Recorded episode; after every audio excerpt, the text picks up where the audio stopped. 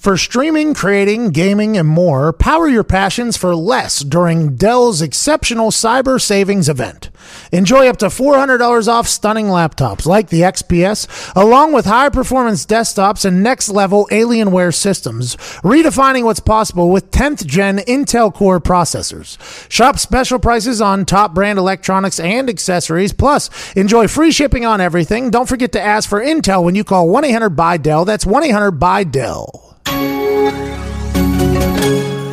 It's my birthday. we'll talk about all of that. Also, an incredible interview to wrap up the show today from some American heroes. You're going to enjoy it. We cover everything happening in the world. I think this is going to be one you're going to be like, yep, happy we listened to it. Mm-hmm. Mm-hmm. A company that I always go, yep, happy I used them. Use them the other night to go see Pink. Yep. Hey, saw Once saw that. Pink.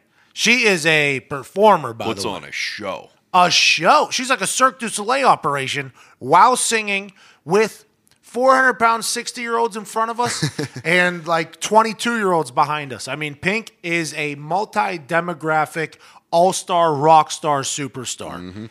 This guy was massive, though. Couldn't even sit down if he wanted to. Couldn't even sit down if he wanted to, this guy.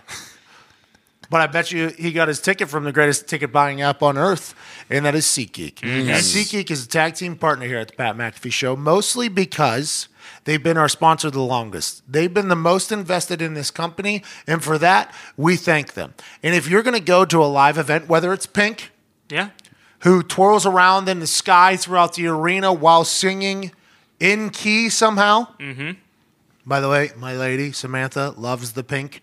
The pink came to Indianapolis. What's that mean?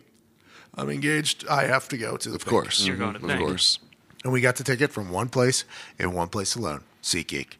Because SeatGeek scans all the other ticket buying platforms and makes sure you're getting the best tickets for the best prices. They look at other places and they go, You're selling for how much? Ah, we'll take the lowest amount there. We'll sell for the lowest amount because our people like us and our people are worthy of being taken care of to the utmost ability. And that's what SeatGeek does. And right now, if you use promo code PAT, you get $10 off your first order. Use promo code McAfee, you get $20 off your first order. Let's have a little self awareness here. If we're rich, use the PAT promo code, get $10 off. If you're struggling right now and you're not yet rich, it's on its way, use McAfee and get $20 off. We need to hit them both, though, so they continue to sponsor both things. Let's be smart here. Right. And you are smart. That's why you would shop for tickets from SeatGeek. Whether it's sports, theater, comedy, uh, musician, Yep. singer, Yep. songwriter, Cirque du Soleil, whatever it is, SeatGeek has the best tickets at the best prices, and uh, they're great people. So we appreciate the hell out of them. And also, this company and I gave away 100 mattresses just a month ago. A company that is committed to making the world a better place, not just selling you a brand new mattress that arrives at your doorstep that's more comfortable than any mattress you've ever had before, not just a mattress that takes out the agonizing process of having to lay around in other people's sweat and other Ugh. people's disgustingness at the mattress store, Ugh. a place that decided we're going to take the best feeling mattress on earth, put it in a box, and ship it to people's doorstep. And that box can be unwrapped in three minutes. Mm-hmm. And these people can have the comfort and luxury and convenience of a true royal family. Absolutely. And well that's, said. That's Leesa. You go to E L-E-E-S-A dot com forward slash McAfee right now, and you get 10% off and two free pillows. Wow. You know, they don't have to do that. They don't have to give They you those don't. pillows. Just like they didn't have to give away 100 free mattresses to The Coburn place. the Coburn Place, a sanctuary for domestic and interpersonal violence uh, survivors, Yep. family members. Uh, they gave away 100 mattresses then. Now they're giving away 10% off and two free pillows if you go to leesa.com forward slash McAfee. If you need a new mattress, look no further, feller. You found it. It's comfortable. Ty, you love it. I love it. I love it. Foxy, you enjoy yours? Love it. and it shows up right at your doorstep conveniently in a box. You move that thing in your bedroom, you take the box off, and that thing just comes out for you. Easy. Mm-hmm. L E E S A dot com forward slash McAfee Leesa Sleep, the greatest and most convenient mattress to ever grace this planet Earth. Let's get to it. May 2nd, 2019. It's a beautiful day. Today's the day I turned 32. Let's go. Wow. Just yesterday, I was 31. It's crazy, mm-hmm. isn't it? It's crazy how time works. Just some people say it's flat circle. I'd say it's a bunch of bullshit. Because I feel no older than 25 right now. My good. liver feels 60, maybe 70, but the body feels good. This is the best my body's felt in a long time. And here we are 32 times around the sun. Now, am I 32 now or am I 32 the day before I turn 33? Hmm. I wouldn't even worry about it because there's a black hole sucking on the fabric of space time right now. That's what you said. I mean, Is that because It's only I a matter drive a of time. truck? Is that because I drive a truck and cows fart and stuff like that? Yeah. Is that why the black hole oh holes? no, this is way Yeah, past yeah. that. Is that thing going to get here before 12 years? Because that's what I've heard we got. I've heard we got 12 years. I'm only going to make it to 44. Uh, Will Compton of the Tennessee Titans tweeted me today that to bide my time, you know, in, in right. due time, my friend. Does he know there's a black hole sucking Earth? in? Doesn't sound like it. Does he know? There's no, there's no time to be bidden. We don't have time. Can't be biding time right now. No. My time is now. My time is now. Your time is up. My time is now. We're coming to you live from my sunroom. Uh, I didn't know what that was either when I moved into this place. Mm-hmm. Basically, it's just a deck that's wooded in It's nice. With Very some nice. windows. Uh, Sam is turning into a little bit of a gypsy situation. A lot of Mm-hmm. hippie shit on the windows. We got some dream catchers just Mm-hmm. in case you fall asleep in here. You dream good. I don't think anybody's ever slept in here, so I think we should move those to the bedroom. But it's beautiful. Sam hangs out in here a lot. I mean, this is kind of her place to chill out. Whenever the trees are uh, bloomed, it's just like you're in the woods. It's like a tree house. Yep. It's a really nice area here. Nice little uh, woo saw situation here as I turn 32 years old. Um, Jesus was what? 33. Mm-hmm. So what was he doing when he was 32? I wonder. Is this him walking around telling people stuff? Yep, you bet. I mean, I'm probably gonna do the same thing. I'm just gonna sit down talking to a microphone. So me and Jesus probably doing the same thing, walking around telling people. A lot of preaching. If I was to say one thing to the humans at home that are younger than me and want to make it to 32, I'd say laugh more, hate less, work hard, and what's that, Ty? Cash some checks. That's take the sum out Right. because of um, syllables. exactly. because you have to take the syllables out of there. But I think that is honestly the key to life. And I've been very lucky to make it to 32. I've been very lucky to see a lot of things and do a lot of things and experience a lot of things in just 32 trips around the sun.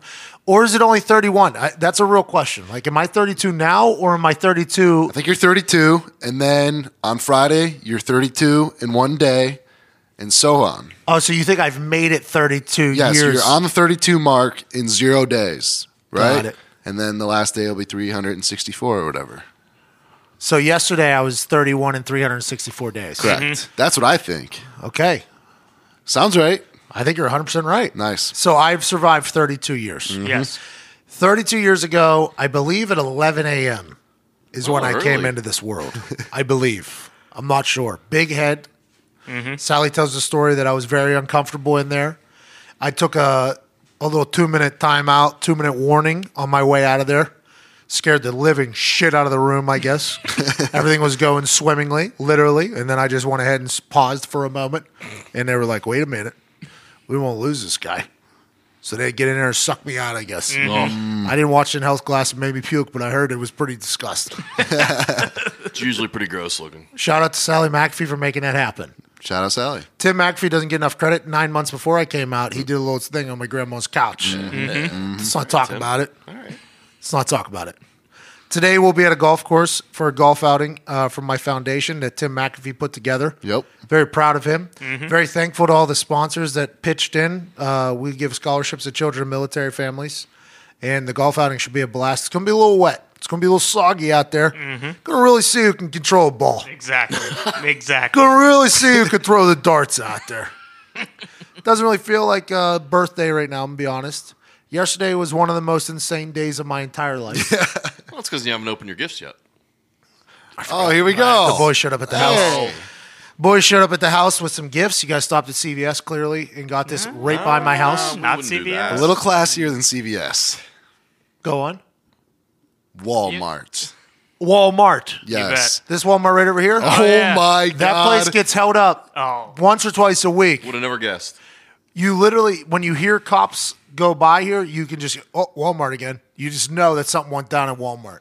They stopped reporting it on the news because I think it's just such an, uh, an often occurrence over there. But I'm the thankful one I- you guys went and battled to get me these That's gifts. the one I got my leg mangled at by the old guy on the scooter. Yep. There it is. And the people in this Walmart. Yeah. Oh best. my god. Indiana Walmart's. I will say the one in the south side is where those two ladies were wailing on each other, went Yep. viral. Uh, the one in Anderson is the one at training camp where the guy was on a motorized scooter, uh, almost died. Me and Vinatieri uh, decided that we were not heroes at that moment. Right. Dude turned purple. Nurse comes screaming, does the CPR. I'm like, thank you. We leave. Knock down like three aisles, like with the boom, boom, boom with the motorized scooter thing. And then this Walmart over here, I'm telling you, cops get called there two, three times a week. When I'm driving to work, there's already shit popping off there. Already shit popping off there. And the news was just like, yeah, we're done with it. Old news at Walmart getting robbed. So you guys went literally through a battlefield to get me birthday Yeah. gifts, and that means a lot. well, and it's funny you mentioned that because I thought there was about a 90% chance we were going to get shot in the parking Yep. lot. There's a chance. There's a special breed of white trash that go in that motherfucker too. Oh, yeah. I got lot a of- question. a lot of calf and uh, shin tattoos walking in that fucking place. So I got Subway inside the Walmart because there's Subway inside It there. was a wild move. Does that affect the quality of the Subway? Do you think? No, Subway's quality is always going to be a Subway quality at this point. Okay, good. I mean, they've got to the point where they used to be so legit. Mm-hmm. Subway used to be so legit, and then it got massive. It was like the number one, I think, restaurant in the country at one point. Most 'Cause- subways uh, of any any fast food places in the U.S. Yep. There's more subways Facts. than There you any go. other. Yeah. Fucking, I feel I like just think about it for a second. goddamn Zito for a second there. For what it's worth, I didn't notice. Most subways. Before that, though, Yep. if you caught them before that run, they used to like load up on the meat. Like they Mm-hmm. used to be like they used, they were sandwich artists, is what Yeah. they called themselves. It Yep. used to be like a real thing, and then they got so big and so widespread that they had to just dumb down everything and make it simple. So it was just like, oh, we'll microwave the chicken breast. That started to become a thing. We'll microwave the chicken breast. 15 seconds. Here's your rubber ash chicken. And then the whole thing happened with that guy who did the thing with the thing. Yeah. And it was terrible. From Indiana, by the way. He and I were in a VIP next to each other at one point. Uh, I did recall very recently, as in the last hour, that evening, also Gary from Teen Mom was in the same club. So it was me, Fogle, and Gary from Teen Elite Mom. company. Heavy hitters. Yeah, hindsight, not great. I'll tell you what, though, I was fucking lit. I was having a good time. I was turning up. It's probably like a Wednesday or something like that. Oh, yeah, they had like 50 cent something shots or something oh, there. Oh Nice. man, Wednesday specials. Gotta love it. Yeah, just anything to get the fucking degenerates out of the house. They Two come in. dollar Yep. you call it's Hey, it's definitely a school night and a work day. If you're worth a shit at all, you shouldn't be here. But we're giving away alcohol. I'd go in there and somehow spend a thousand dollars on a Wednesday. yeah, get the get the fucking creepy guy from Subway about forty five shots. Yeah, Gary from Teen Mom is there. Ty, big fan of Teen Mom. I just realized. Yeah, I used to watch a decent amount of Teen Mom. I mean, just your, your basic trash TV. You watch it for guys like Gary from Indiana. I mean, that guy is just a bag of mashed up asshole. I think he either had he had a bag of what? of mashed up asshole. Of course he is. I was just about to comment on the pants he was wearing. I think I remember he had his pants and boot combo on. I think that was the first thing. I've always been like, let me see what shoes they're wearing. I'm gonna learn a lot about them very quickly type Mm-hmm. of guy. And I think he had either JNCO or Fubu j- pants on. Sounds about And they right. had like these brown beat up, like the athletic Timbos. those are conflicting ah. ideal, ideal ideologies. I know. That's why I was so. That's tough. That's why in my brain they're trying to figure out which one it was. It was really two different ends yeah, of the yeah. spectrum. This is two extremes. Very much so. JNCO and Fubu, very much two opposite ends of the spectrum. Their titles say it. Their titles literally say it. Yeah, it was me, Gary, and Fogle, you know, throwing Don. I just realized that from your Yeah. your love of that show. Uh, I mean, I wouldn't say I loved it, but I did. No, enjoy, you- you- I, I did enjoy I mean, watching it. You rattled off the cast of it before we started. yeah, that was the that was the best season. That was the first season. Uh, Farrah, who uh, is from Iowa, was was a porn star for She's a done a little lot bit. of porn, yeah. Yeah, she has. They uh, those teen either. moms have done well for themselves. Well, I I don't know think how their kids are, but they've done. kids really came in the world with a lot of hope. Yeah. You know what I mean? Gary used to eat like ten lefts and ten rights per episode from the girl he. she used to beat the shit out of him. Poor Gary. He's, Yeah. He was on a Wednesday just trying to get. I bought him everything that night. I think he was on. He had MTV money. I should have known that. I, I think I met him, and he was just moseying around by himself, if I do recall. And we brought him into our area, and we're just buying him stuff. And then somebody was like, "That's a guy from Teen Mom," and I was like. Guy from Teen Mom. That makes no sense. And he- oh, he's one of the fathers. I was like, oh, my guy. Your life is terrible. Yeah. Yeah, and it was, I mm-hmm. assume. Oh yeah. Yeah, yeah, you oh, said yeah, it. big time. Ty rattled off though the entire cast of Teen Mom one and two. Before I assume he hate watched it. Big time. that's kind of your move, huh? Yeah. Yeah, a little bit, you know, and then that was, I think, I want to say I was either in high school or college when that was on, so it's like, what the hell else are you doing on a Tuesday night, you know? Well, for I mean, me, if, I, if I was in college, I was probably getting boozed up on a Tuesday night, but in high school, I definitely wasn't, yeah, you're right. you know? Hundred percent right. Just watching the tube, Yo, and lo and behold, Teen Mom Marathon. hey, give me that shitty ass shit that makes me feel better about my life because it's so terrible. Bingo, exactly. Bingo! All right, so you guys came bearing gifts from Mm-hmm. the terrible Walmart. I'll admit I was getting Subway. These are from Nick and Ty. I, I have a gift for you though. I do have a gift for you. I couldn't take credit for these incredible gifts. Do you even know what's in here? Or are you No, finding I, out alongside I know me? I know one gift and I don't know what else is in Probably there. the best one, too. Yeah, the best one. What did you get from this terrible Subway? Uh, I got the spicy Italian. Oh, I don't think they can mess up processed meat. like that. No, No, it's tough. Dude, you should have seen it though. She had to go get more of the salami, and it just comes in a fucking plastic bag. I- and it looks so. we've been doing the. Subway recently. I know, and Yeah. I wish I didn't see that. Well, I think the subway. I think they had to. They had to pivot, obviously, Mm-hmm. and I think they're trying to come back. I think they're trying to come back. So there's a little bit more time and and um, respect in the craft of the subway artist. I think. I'm also wondering if Subway is a thing where you just have a quick run with it, like personally, you have a run with it, and then you know you got to take a break for like a little bit. Storage Yeah. Wars, bit. Pawn Yes. Stars, Gary yeah, V. exactly. Got it. Because I might I'm be in a that very Subway. lazy person, especially when it comes to meals and stuff too. And I don't understand how, in my own mind, I justify spending twelve dollars for a foot long while watching them microwave the chicken, which is something I would never do on my own. If it's grilled chicken and I'm reheating it, I'm definitely Yeah, putting it. in a but I still go in there under the assumption I'm paying five dollars for a foot long. Oh yeah, that's Exactly. long And then whenever I pay, and I'm like, oh, I must have added something on. Like, twelve oh, eighty that- seven. That extra fucking jalapeno there. Yeah. That's probably my fault, actually. That's not Subway's fault. That's my fault. And by that point, they've already wrapped the thing, so there's nothing you can do. Stick the fucking card in the chip reader. You're, you can't do anything. Mm-hmm. And there's a line behind you because you've been ordering one line of mayo, please. They put one and a half, so you have to have the. Can you please not dump it all on? Heavy hand. Always. Worse. Incredible marketing though. There's nothing worse than the guy in front of you that pulls out a fucking list, though, at Subway. Like, hey, Bob, order ahead. All right, so the gifts from Walmart from my good friends Franklin Nicholas Moraldo and good old Ty Schmidt. OCW, by the way, potentially coming out today. We had a what's it called? Uh, something wrong with the memory card. I don't know the fancy word. What is it called? A cor- Corrupt. Corrupt. Yeah, Corrupted yeah. files. Corrupted file on an SD card, which was none of our faults. I Mm-hmm. Was no. told by the people that can fix them. Right. So we had to take it to a place to fix it Yep. because I guess there's a machine that can fix it. We've been told 24 to 72 hours to fix it. Mm-hmm. So OCW was delayed due to a camera angle being corrupted. Yeah. This is our first time, by the way. Well, Right. it's, it's a camera angle you need. Absolutely. You know? We could have put it out, but it looked like shit. Exactly. We don't do that. I don't think we could have put it out, by the way. Yeah, it would have been tough. It was like the main camera.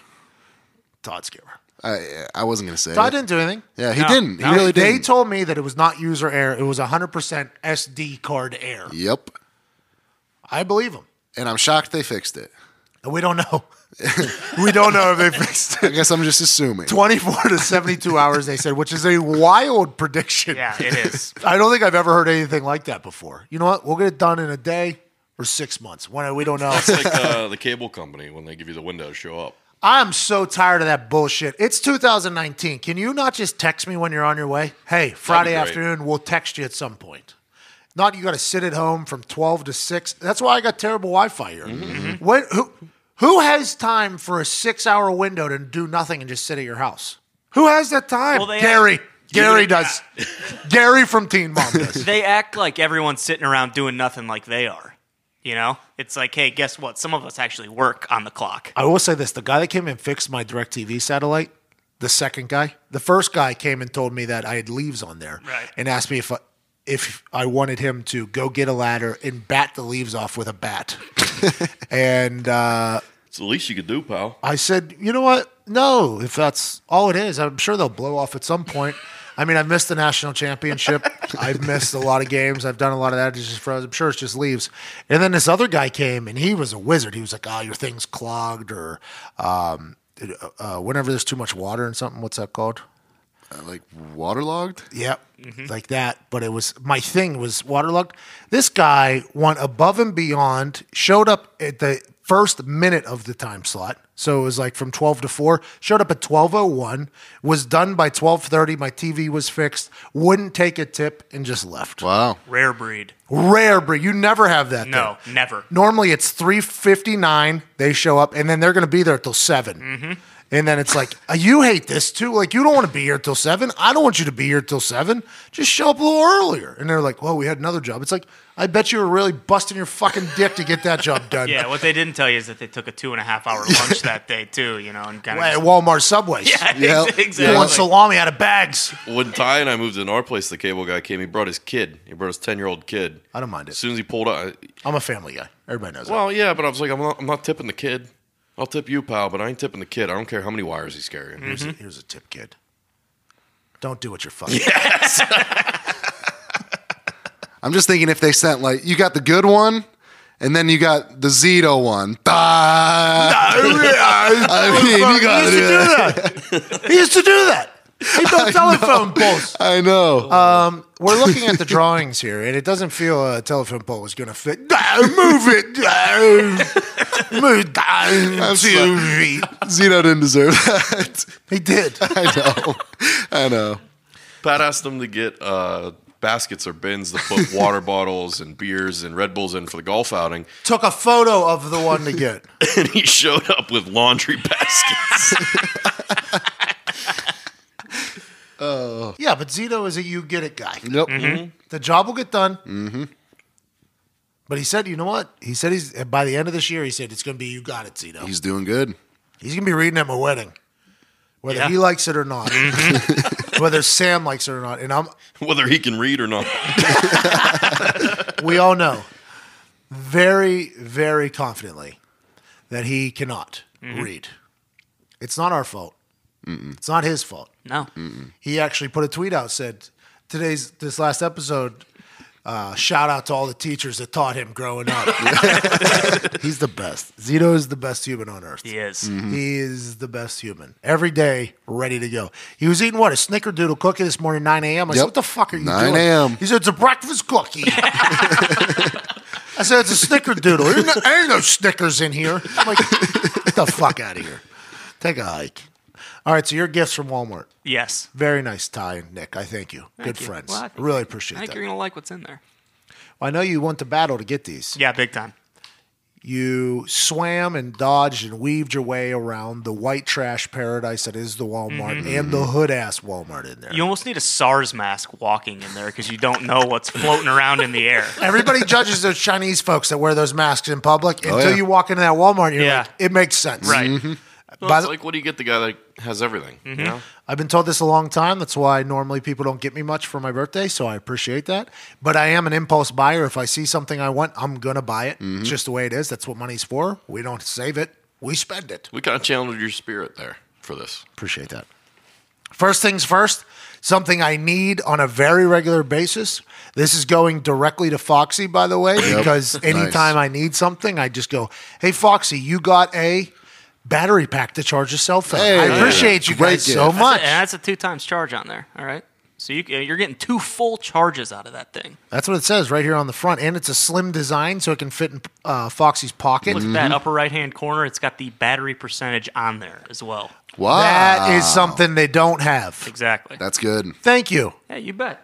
That means a lot. You bet. I'm gonna need this. We're just getting started. So It's the first one. Buckle out. up. Yeah. Not a great wrap job with the bag. They gave me the gift bag. Classic gift giving thing by bachelor men. Uh, just put a little fucking piece of paper in there, dump some shit in a bag, and close it up. That's perfect wrapping. Yep. I do the same thing. I respect and appreciate this. To be honest with you, did you get the bag at Walmart as well? Oh yeah. One stop shop at the White Trash Walmart. Next, we have Tom and Jerry's Spotlight Collection over five hours of fun. I am not a gambling man, but I'm betting old Tom never catches Jerry in these five hours.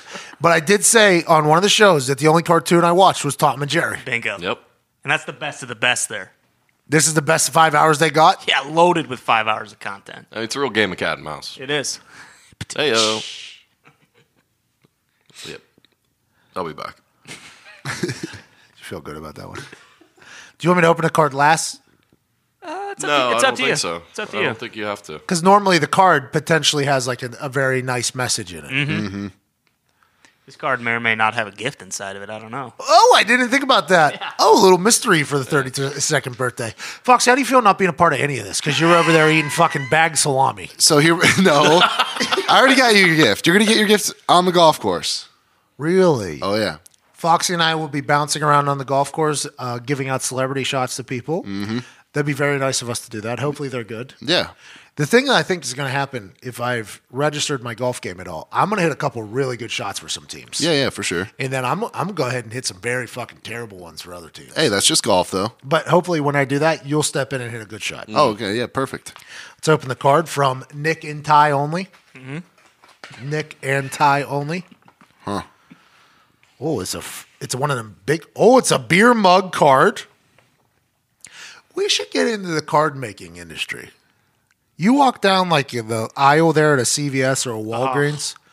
There's some very terrible cards in there. A there. lot of them. Majority of them, to be honest. Because I'm a big time card giver. It's very simple. You just put cash in a card, you write a Mm-hmm. little message in there from the heart. It's like better gift than anything else most people get, uh, depending on the amount of cash you put in there, obviously. Ba- yeah. There's a lot of bad cards, though. I think we could create some good cards. We just need paper and a brain. Yeah, Yeah. I think we just go on the internet, use all the best internet memes, and make them cards. Mm, meme cards. Now we're talking plagiarizing the shit out of a business. Yeah, Yeah. perfect. Uh, well, and Hallmark still makes a lot of money.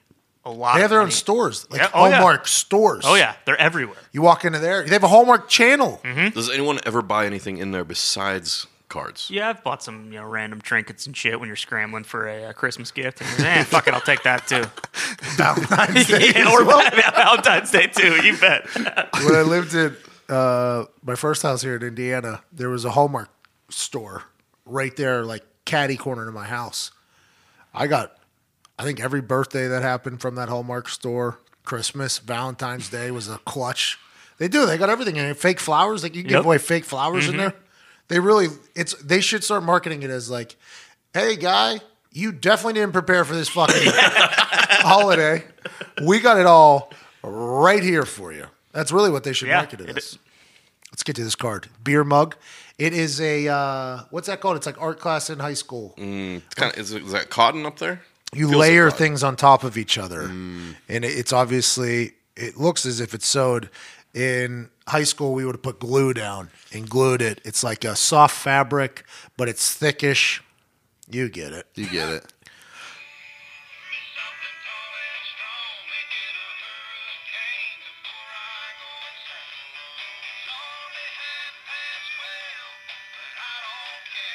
Why's that card? The singing card, what a classic gift this was Oh, yeah. from Nick and Ty. I can't stress that enough. Strictly from Nick and Ty. Get credit for the singing card. To the best boss friend anyone could ask for. I appreciate you guys. Hey, Nick and birthday. Ty, by the way. Evan didn't even try to squeeze his name on there, which sometimes you will do. Yeah, Told you. I was not going to take the credit. It's your birthday. Hope every hour is a happy hour. 24 of them. Thanks. We mean that too. Thank you for this, boys. And an Applebee's gift card. Twenty-five to five hundred dollars will be a guessing game when I get there. Yeah, you know we can't tell you. That's just rude. Right. So I mm. could probably guess. I think, I think you'll be pleasantly surprised. You think so? Yeah, All right, I'm excited, boys. Pick up a couple apps. Mm-hmm. Mm-hmm. Uh-huh. at least. Really? Yeah, get yourself dessert too. Holy shit! It's always an interesting time when you got to punch in and tell the uh, person working the register how much you want to put on a gift card. Mm, yep. because they are automatically going to judge you, whether it's Oh, low yeah. or high. If you go high, they're like, "Ooh, this person fucked up." I to make- dealt Right. with that a lot when I worked at Best Buy, and I had no problem with trying to goad them into adding about an extra fifty or you know, it's like, hey, that's all you're giving them. Oh, you give them like the, oh, this is a twenty-five to five hundred dollar card. We're going with what twenty-six? Oh, okay. Well, he's not gonna be able to buy anything in the store with this, so you might want to. a discount. A discount. It's a discount card. We'll call it a discount card, not a gift card. A discount card. Hey, mm-hmm. take twenty six dollars off card. That's nice of you. Happy birthday. Happy fucking birthday. I got a the one receipt from one place I went to. It said generic gift card on the receipt. I'm like, yo, get the fuck out of here. Does the money count? Yes. Yes. Thank you for that, boys. You know I love Applebee's. Yeah, mm-hmm. it's your favorite. I like their Great ribs. service. great service, great steak. I, let's go back to that great service talk. let's go back.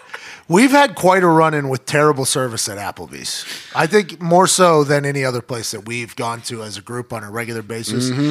Applebee's has really been a hit or miss operation. And by hit or miss, I mean of our party. Like some people Oh, yeah. get great service. Yeah. Person directly next to them gets the worst service I've ever seen.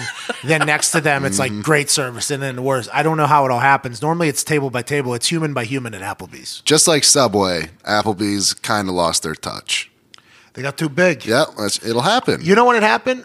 Talladega Nights. When they got all that press in Talladega Nights when they Well, were they going to found a happen. wrap Nailed it. Cobb salad, and they put onions on the bourbon steak. He specifically said no onions. Can't do that. you just can't do It's that. a shame. I do like their uh, boneless wings though that they have on the apps. Those are good. Oh, yeah. Chicken nuggets with uh, buffalo sauce. Mm-hmm. I like that a lot. Yeah. The boneless wing talk needs to relax. Like I understand. I don't want to call you a waiter or a waitress. I get it. You're a server, but like you're not boneless wings, bro. You're a fucking chicken nugget. I agree. True. So true. So true. Mm-hmm. I'm tired of it. I'm tired of it. You know what I do love though is going in there and getting like a steak medium rare and then having it come come out like icy cold and like black in the center. I'm a huge fan of Or that. Or even well done sometimes. even when you well done. medium rare. yeah, that's Let that thing cook like a marshmallow. yeah, exactly. I mean, that's an easy mistake to make. You know, Very like simple. medium rare and well done are very close on like the cooking scale, so it, it makes sense. Gordon Ramsay has always said that when he's looking for his next chef, he goes right to a fucking Applebee's. that's what he says. When I first started working in a kitchen and they would order steaks and I first started working on the grill, the guy teaching me was like, Yeah, you just you take your left hand, put your palm out. He goes, You just touch it like this. Put your right index finger on it and touch it. And then uh, you know, right there's medium, right there's well done. I said that doesn't mean anything. That Sir, means nothing to me. I'm 16 years old. I just got my driver's license. How the fuck am I supposed to know what medium or medium rare is? like I guess that's a real thing, but like the way you explained it, that you're not helping, buddy. John Taffer's made a a real guessing living game. off of people like you cooking medium. yeah, rare. yeah. I figured it out. Is this the last one in here? Or is there there's numerous? I think that's it. that might be the last one. Okay, dig down to the bottom. It's a nice piece of fabric here. Sleeveless hoodie from Walmart. I did not know Walmart's selling sleeveless hoodies. Oh boy, this is a good one too. This is our competition. I thought we cornered. Oh, this is a good one.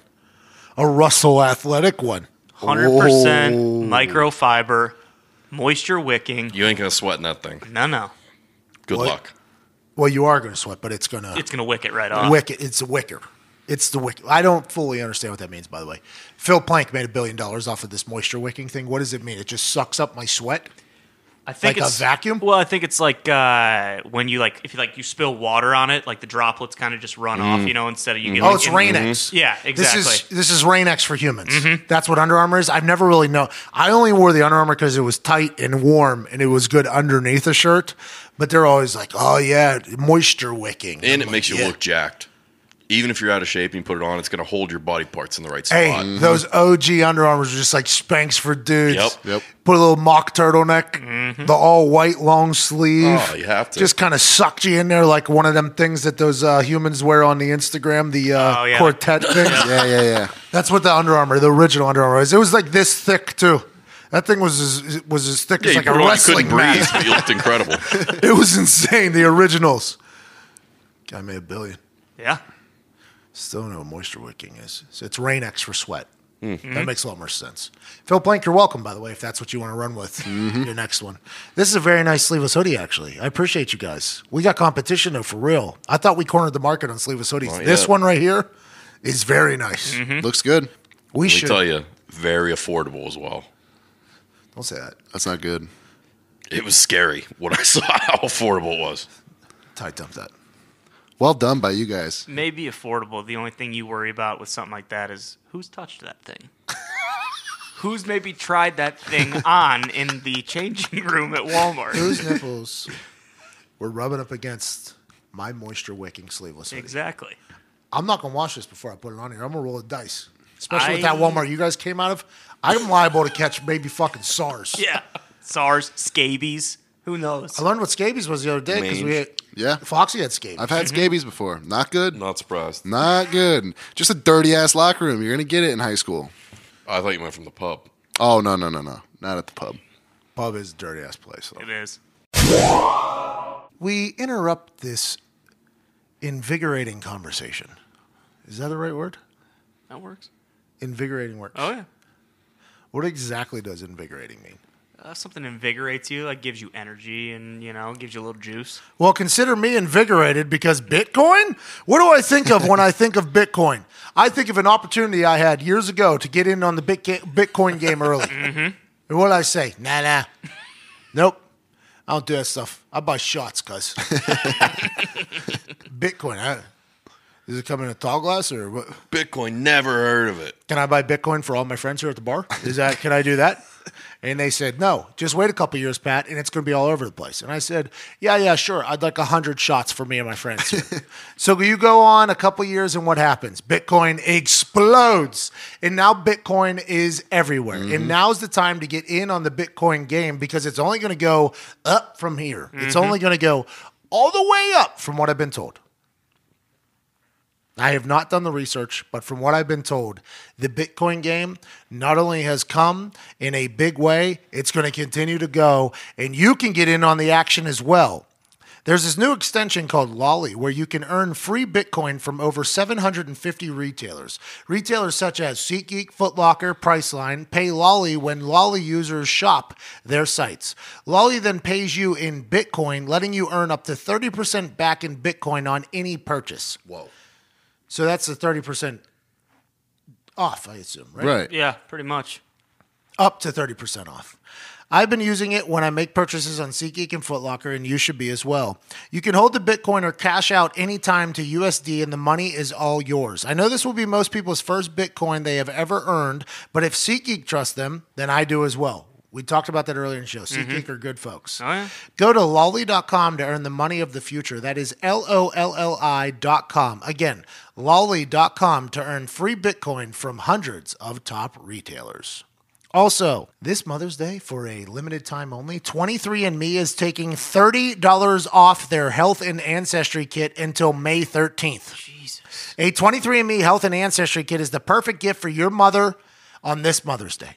Celebrate what makes mom special with personalized genetic insights on her health traits and more. With the Health and Ancestry Kit, you and mom can celebrate your genetic similarities and differences as you explore your shared connection with over 125 personalized genetic reports on your health, traits, and more. 23andMe changed my life Yeah, It did. drastically. Big mm-hmm. time. It really did. You mm-hmm. learn more about you than you could ever imagine. In this Mother's Day, let your mom learn more about her than she's ever learned. It's a gift of knowledge, my friends, and that is something you can give to people that seem to have everything.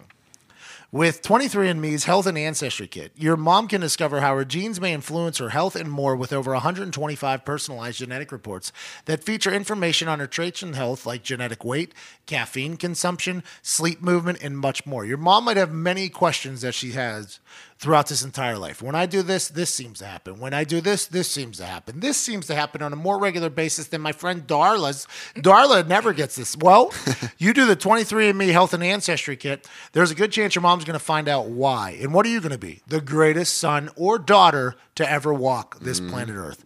Answer your mom's questions. Give her the gift of knowledge with 23andMe. This Mother's Day, get $30 off 23andMe's Health and Ancestry Kit at 23andme.com slash PAT. That's the number 23 A-N-D-M-E dot com slash P-A-T. Again, that's 23andme.com slash P-A-T, 23andme.com slash PAT. Get $30 off. This offer ends May 13th. Get to it. Take care of your mom. Give her a little knowledge. Maybe find out if you're 0.09% Italian and have to apologize to all your friends. Let's get back to the conversation. What else happened? Anything happened in order we should talk about? Oh, yeah. Westwood One has come in and made a real play for your boys here. Pretty excited go. about it. That was a part of May 1st, 2019. We had 47 people show up at the office yesterday wanting autographs and donations and this and that. All the while, a massive meeting with Westwood One was happening. Um, I thought really the office handled it like a bunch of champs. Everybody, we clean the place up for them. Mm-hmm. Anytime we get people from the big city to come out to America and visit us, we always clean up the office. We kick the shit under the bed, we throw it into the closet. I literally went into my office, picked up a bag, like a, a whole, it was a pile of like merch, just a pile of merch that I've either worn or has been sitting there for months. And I went into my bathroom and put it underneath the sink and kicked it underneath. And I was like, I feel like I'm fucking 12 again when my mom is like, clean up your bedroom. It was an awesome day, though. A lot of chitter chatter. Something big could be coming here for us. This is this type of setup has happened before mm-hmm. Right. on numerous occasions mm-hmm. where conversations happen.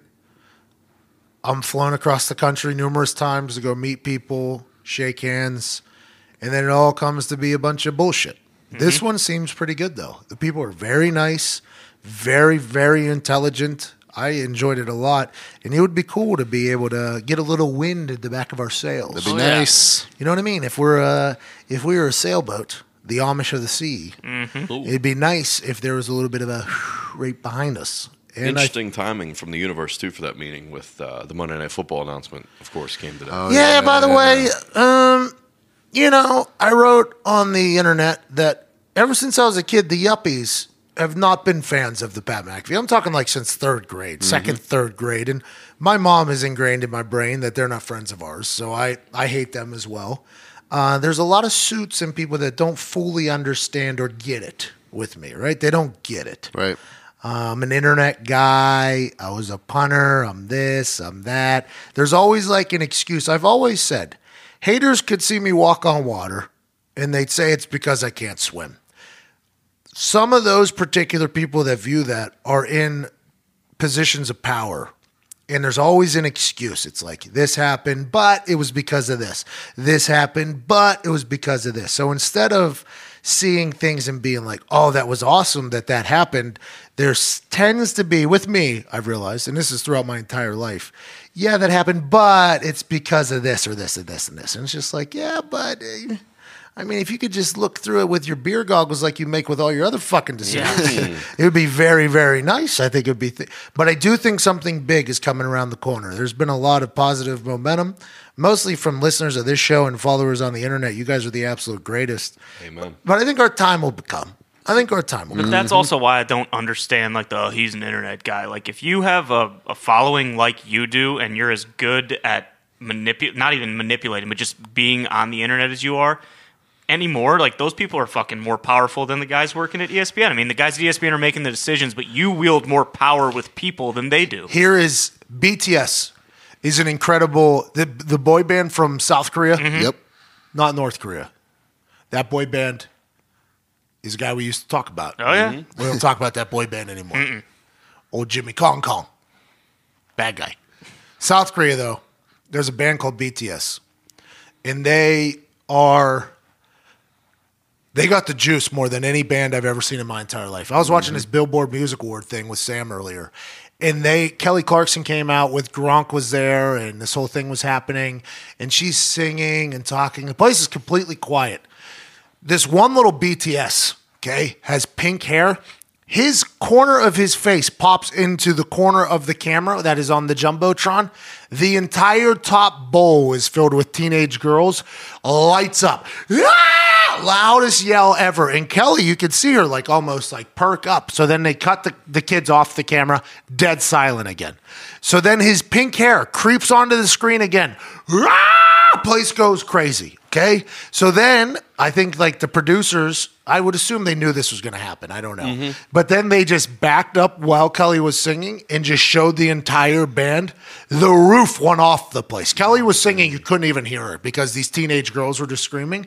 But they built their shit on the internet, on the YouTube in South Korea. Like the mainstream here in America mm-hmm. is catching up to them later. These dudes, they're gonna they do whatever the fuck they want. Oh, yeah. these dudes do whatever because they have an army behind them. You know, they have an absolute army. Right. just like the Beebs. The Beebs was a YouTube sensation, internet sensation. Then when he got into the mainstream, all those people were with him ready to go. We are nowhere near that level, but it is nice to know that we got a few hundred thousand people ready to go to bat for us at any given time. Oh, yeah. And I want to let you know if you're going to go to bat for me, if I get a chance to be put into a situation, like I'm gonna show up for you guys. Uh, I'm gonna let you know that what you are saying and what you are tweeting, I will not waste it. I will take advantage of every situation that is afforded to me, and hopefully we'll just hit motherfucking dingers until we get to the top, and let's ride this mm-hmm. wave together and enjoy the hell out of it. I think that is a real thing, though. Honestly, I do, and I think a lot of people are put into situations like forced into them,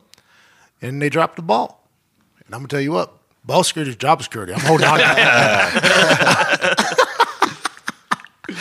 I do have a good time though, man. It's so much fun because when I go to do things, I'm talking with people who are professionals at whatever I'm going to do, Right. and it's like watching them prepare and like mentally get like all worked up and like you see this and i'm literally just like yeah come on man. Like just give me a fucking chance to get out there. Like let's just do this. Like i'm so excited for it. I think at some point we're going to blindside the whole operation. It's just going to be a full takeover and it's going to be a lot of fun. I honestly do. After meeting the humans that get paid to do stuff that we do it's going to be a lot of fun to just kind of take over it's going to be a lot of fun it's going to be a blast it's going to be a very cool thing who knows what's next, though? Yeah, I mean, a lot of doors open. It, well, one big one For shut down. every door that closes, another one opens. some other beginnings end. What is that song?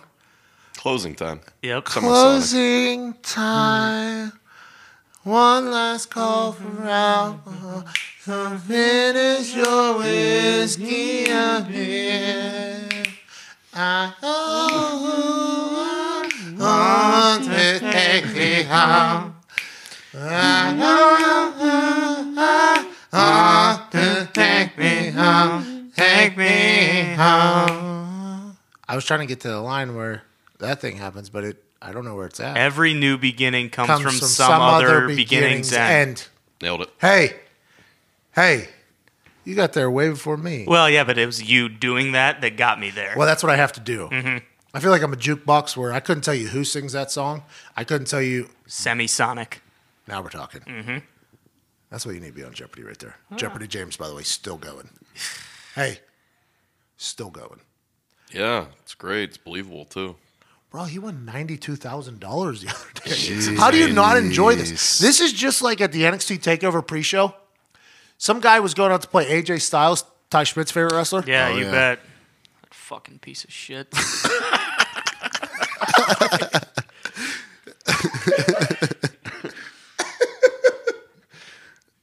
That one was for me. Just- this guy goes out to play AJ Styles at the NXT Takeover pre-show for a million dollars. Mm-hmm. Mm-hmm. Okay, so a WWE Universe member, an NXT fan, is potentially going to win a million dollars. Dream come true, life changing situation. As soon as he walks on the stage, the whole crowd boos him. I'm like, why? What are we talking about? Let's get this guy rich. We don't want to see this guy win a million dollars. Like we're not happy for the guy. And Sam Roberts was like, no. I should be up there winning. I was like, that's how you guys think? He's like, yeah, I would have booed him too. I'm like, why are we not happy for this guy?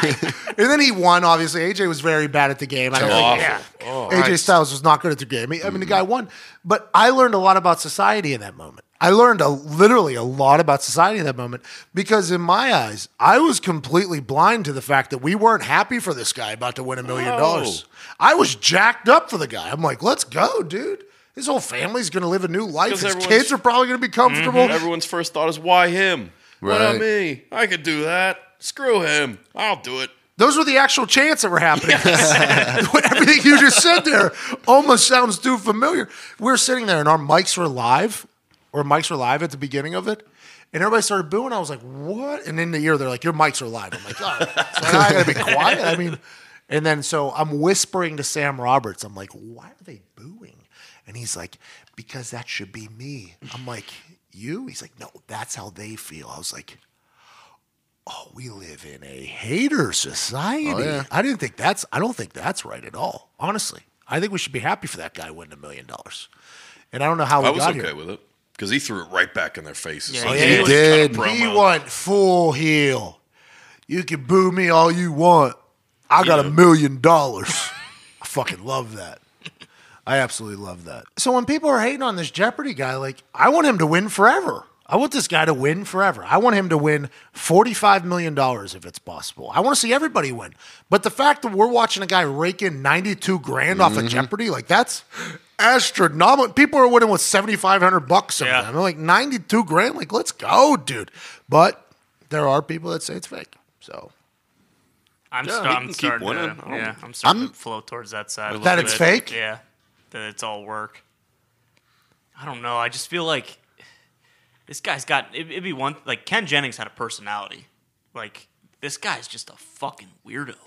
so you just don't like him as a person? No, He's it's on not- Jeopardy. it's not I've never seen him. I haven't watched one I, episode. I said it. this. I said it yesterday on Heartland Radio. His underbite drives me insane. insane. You're a terrible guy. Well, you know, You're a terrible guy. It's okay. Just yeah, I am. You know, I feel the same way sometimes. I Yeah. see one. I hate that guy. Why? I don't know. I don't like the way he looks.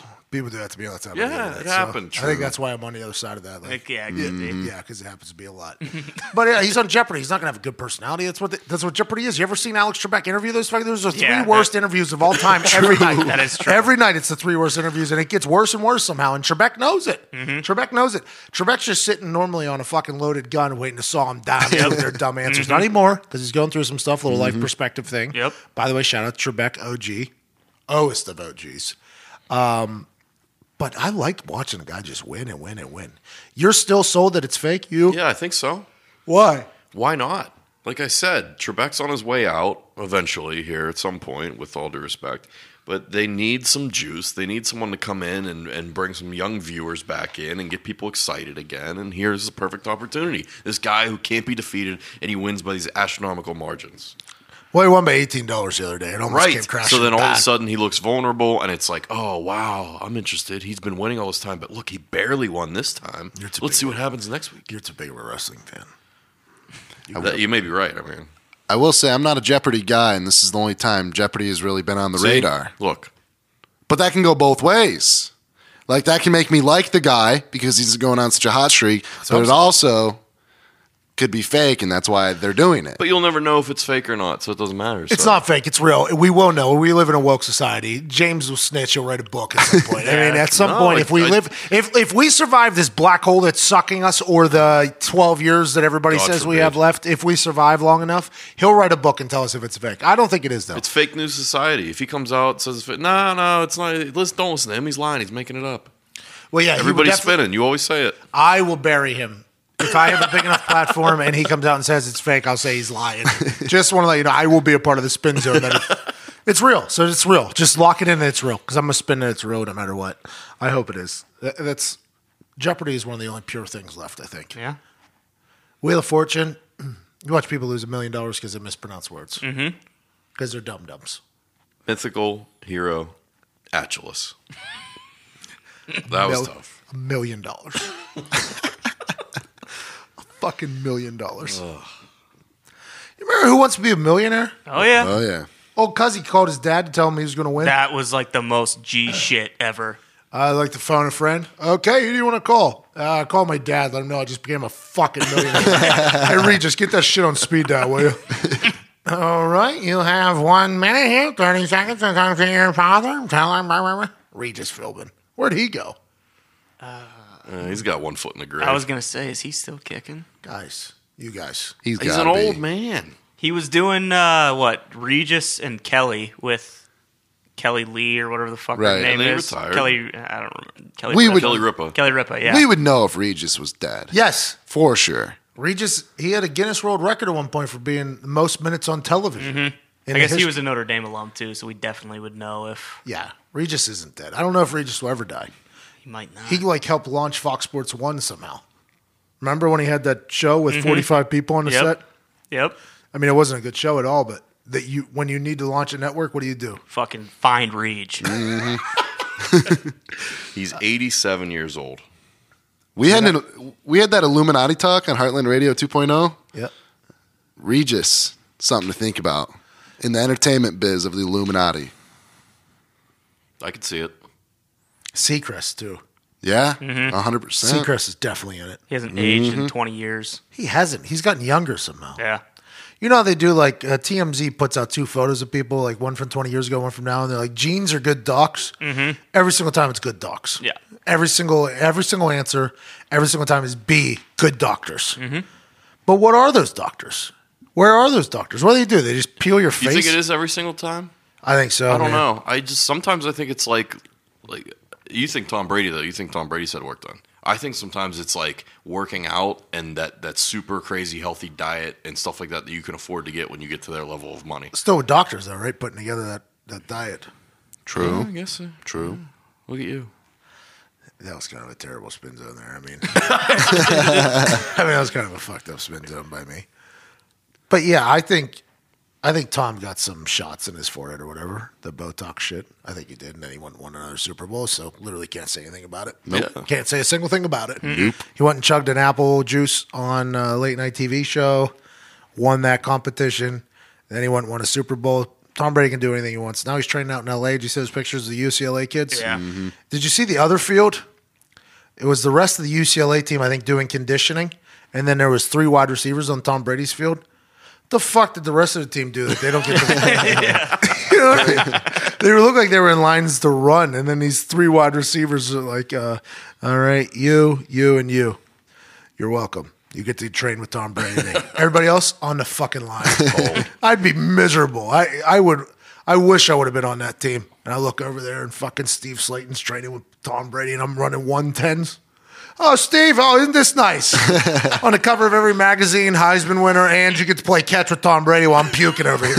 it's fucking awesome. Tom Brady, greatest quarterback of all time. Yeah. Easy. Um, Kevin Durant. I'm gonna start lobbying for Kevin Durant as best basketball player of all time. Best basketball player of all time. I'm off the LeBron cha- train. Come on. I'm off the LeBron train. Come on. And some would say this is a what have you done for me lately? take. some people would say this is a what have you done for me lately take. I say nay. LeBron James had an incredible run in the NBA. Mm-hmm. He's turned to wine. He's produced seven shows.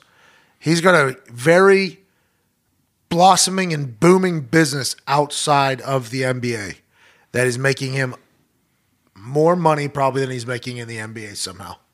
When that happens, it is hard to want to wake up in the morning and put up a hundred.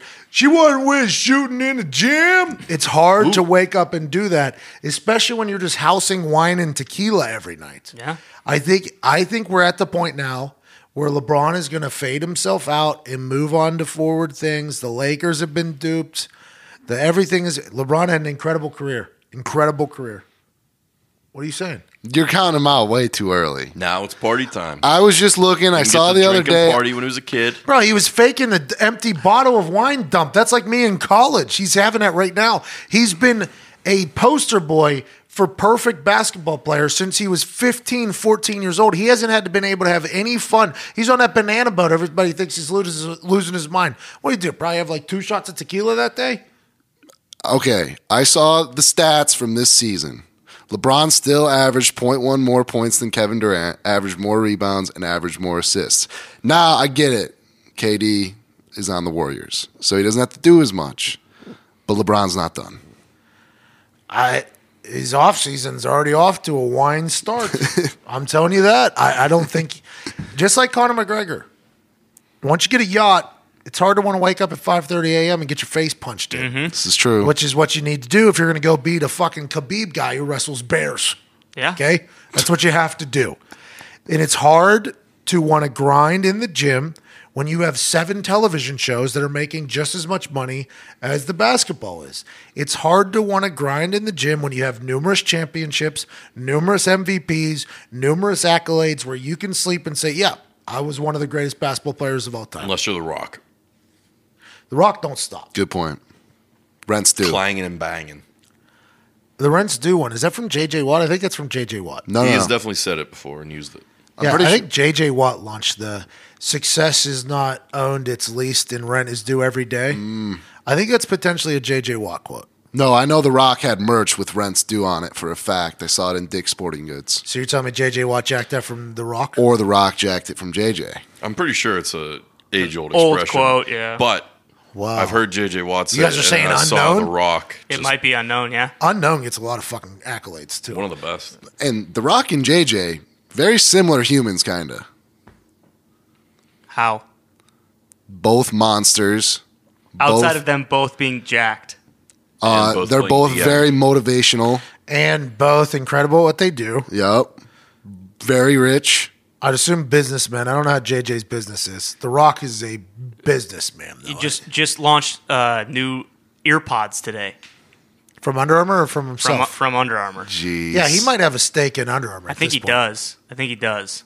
I think his line of stuff is doing very, very well. Zito, fucking Zito went to Dick's and spent six hundred bucks on rock merch. Yeah, and then they didn't take the fucking uh, the thing the off, so he just took scissors to it and cut the, the thing shirt. off. Cut the shirt. That was the billionaire moment. He did it, and I was like, "Yep, you're a billionaire He just sure." sliced into the shirt. He just Yep. spent fucking a hundred dollars on. Over. Ah, I'm not gonna take that sword. They said they were taking off.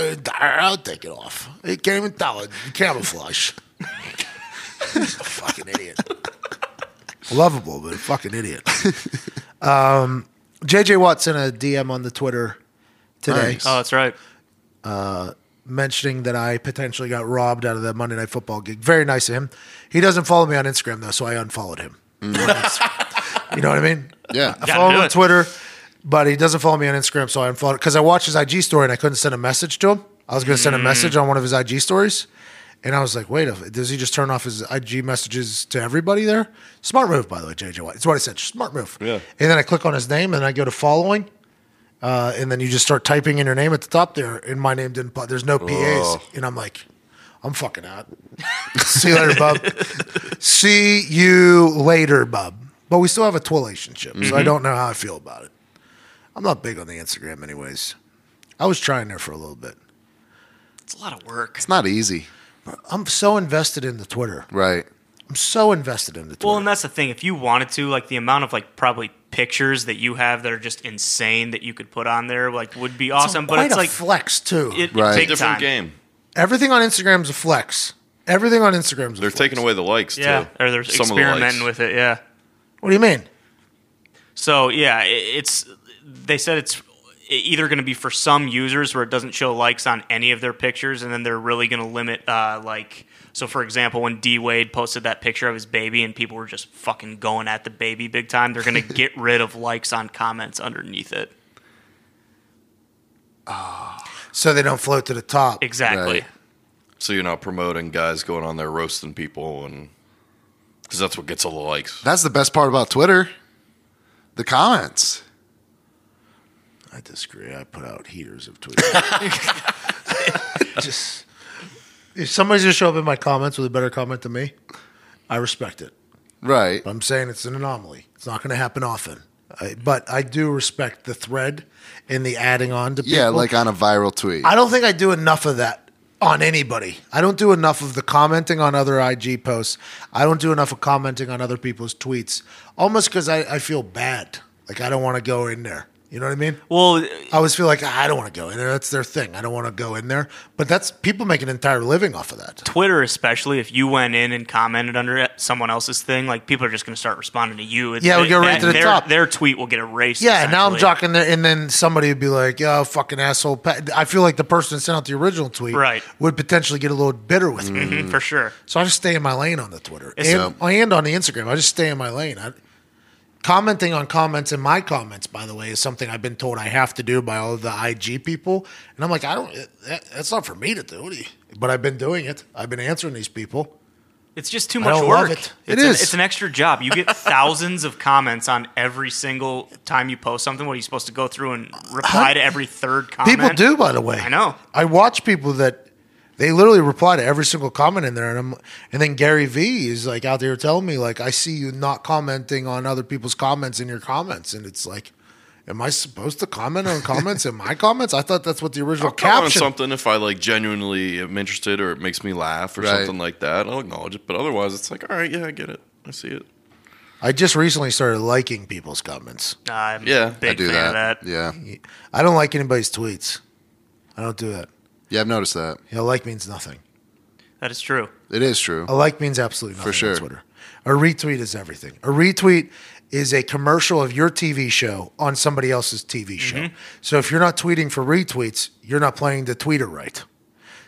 Retweets are king on Twitter. Likes, I don't fully comprehend them. It's like, oh, I saw what you tweeted there. Pretty much. That's basically what it says. Mm-hmm. I feel like likes are for uh, people who tweet at like celebrities, like, "Oh, it was so great meeting you today, so and so," and then like the celebrity likes that just to like verify, like, "Yeah, I saw this, thank you." I think everybody who tweets me needs to know that I've seen it. Just know that I've seen it. If you've tweeted me, I have seen it. And, and if I didn't see it now, I'll, later when I got nothing going on or I'm on a plane with no Wi Fi, I'm going to scroll back and I'm going to see it. Just know that I see it. And you might get muted too. Just know that that is a very possible. that is a very possible thing. Um, yeah, somebody somebody tweeted that Arya was a G on Sunday. I tweeted that Arya is such a G after she caught the knife thing and stabbed the thing, and then the thing did the thing, and then saved the thing in the wheelchair. Yep, you bet. The um, I said Arya is such a G. That one out. Blah blah blah. Kept going. Some girl tweeted me um, that I stole her tweet. Yeah, I don't understand that shit. because she in in a sentence s- said the same thing. Not what i said but in the same thing. And then she circled the number of likes she had and circled the number of likes i had. She had like 11 likes and i had like 21000 or something like that. And she was like uh, that's the difference blah blah blah blah blah stolen tweet. And i was like uh, bitch, you don't even know what we're looking for here. Like, I was on to reply like, hey, hey, those those likes mean nothing, lady. I, I I am very sorry, but the likes mean absolutely nothing. Let's go ahead and circle the retweets over there. That's the real mm-hmm. number. You, mm-hmm. you actually covered up what mattered with your circle. if that could we highlight that number more, that'd be good. Um, well, and it's just common sense. Like, you don't follow her. How the hell would you see that tweet? I I wanted to let her know that I'm honored that my brain thought the same thing of her incredible brain. Exactly. I wanted to tell her that. Exactly. I say that very often in the office. Yep. If your brain thinks of something and you can genuinely say that you didn't know that it was thought of before, and said thing has already been a success story, you should feel good that your brain is on the same page as something that is successful. That should make you feel good. It shouldn't make you feel bad. It should make you feel good. Now, granted, you can't run with it because it's already been taken. You have to think of something else. But you should give your brain a little, uh, hey, hey, Hey, Hey, Brain, look at you thinking of something good. look at you, even though somebody else did it first and it became very successful and they're living on an island because of it, you're, you you still thought of it. you should feel good about whatever comes next. I think we should have more of that. And that's my declaration on my birthday. And this is the show. amen. Um, it's Thursday. This is going to be the first time we do this, a little throwback Thursday. And we're going to throw back to a Heartland Radio episode last week where an interview happened with two of the horse soldiers from the movie 12 Strong and the documentary Legion of Brothers. They are Green Berets came into the office and we just peppered them with questions about a mission where they were sent on horseback into Afghanistan mm-hmm. weeks after 9 11 and told by the United States government to figure it out and went to like 45 different wars. That's all they did. Just went to war every single day for three months, four months. And to hear them tell the story uh, that was expressed and displayed in the movie 12 Strong is incredible. And drink their bourbon whiskey called Horse Soldier Bourbon Whiskey. It tastes good. and after this story, you're going to be like, oh, I really want these two guys to become very rich. And they're the ones that own the bourbon whiskey, Horse Soldier. So uh, I think you're going to enjoy the hell out of this. Thanks for listening. Uh, it's my birthday episode here of Pat McAfee Show 2.0. If you could tell your friends to listen, that'd be great. Always welcome new people to the party here. Uh, if you want to tweet at ESPN, tell them thanks for considering me. But ultimately,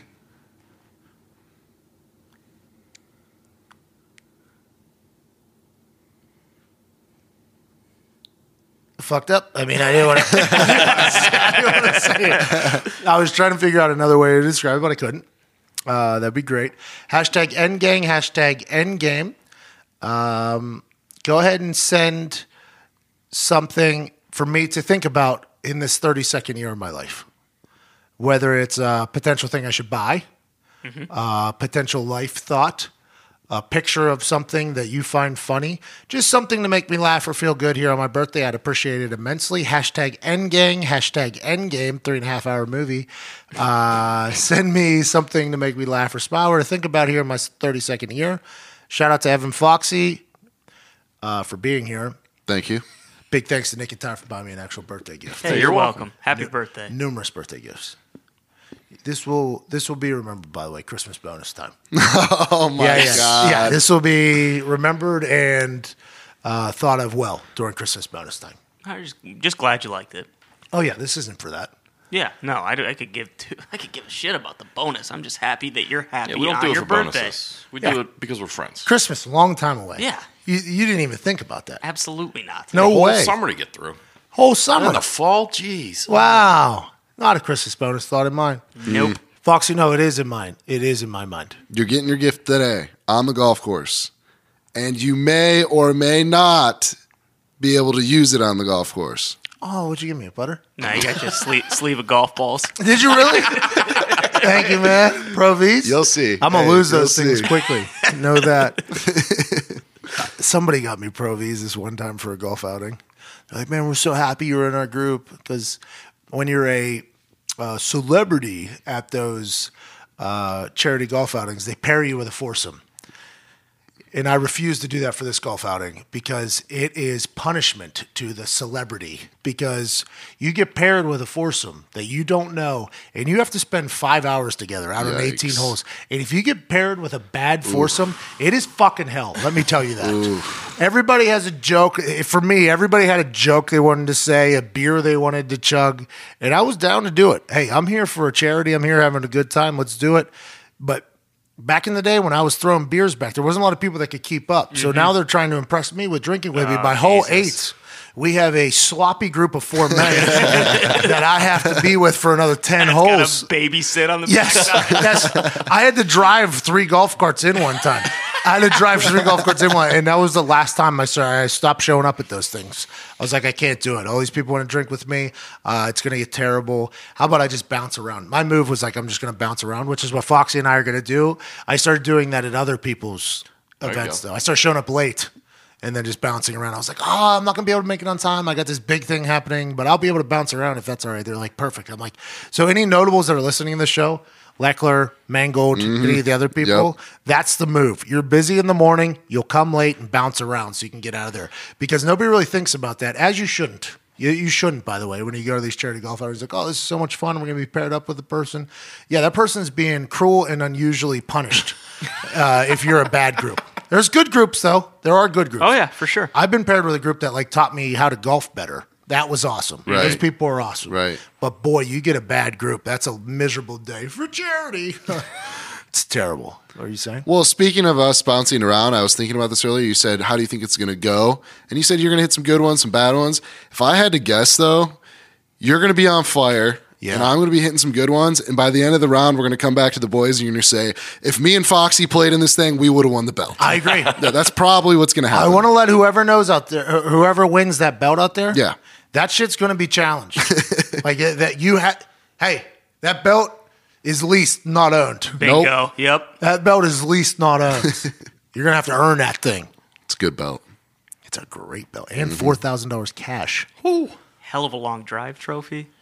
Hey, that long drive trophy is legit. I might d- steal hey, that thing. To I've- be honest. I've done a lot of these outings. Charity, bro. No, that's a good point. I've done a lot of these outings, worked them. Terrible guy. This one's top notch. I won't even sugarcoat it. It's top notch. yeah, somebody's got to throw a twenty-yard football for a potential half a stroke. It's like uh, Airsoft guns. it's like a mini putt putt course on a real car- golf course. There's so much going on at every hole. It's a carnival. Four thousand dollars up for grabs, though. Somebody's got to win it, and somebody needs to take that belt home. Let's go. and I can't wait to see who it is. It's going to be soggy though. They're going to have to battle some elements. but our champion needs to be able to battle Exactly, a little bit of exactly. adversity. Need a little bit of grit.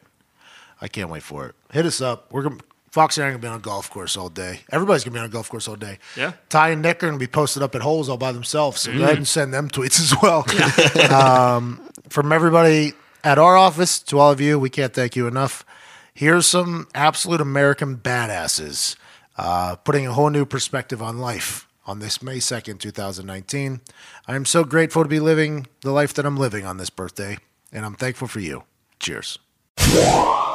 Joining us in the studio, two, three really true American heroes. Our two guests today served as Green Berets, since retired. They were part of a group of less than 100 Special Forces personnel that were sent to Afghanistan immediately following the 9 11 terrorist attacks. And they were charged with this very simple mission. The 90 some of you that are going, dismantle the entire Taliban network No big and deal. render the, the country of Afghanistan uh, safe from terrorism from this point on. No Pretty big deal. simple mission. No Pretty big deal. simple mission and On horses. expel Al Qaeda. and expel Al Qaeda while you're at it. If you have time, also expel Al On Qaeda. Yeah. You're welcome. And so You're welcome. if you've seen,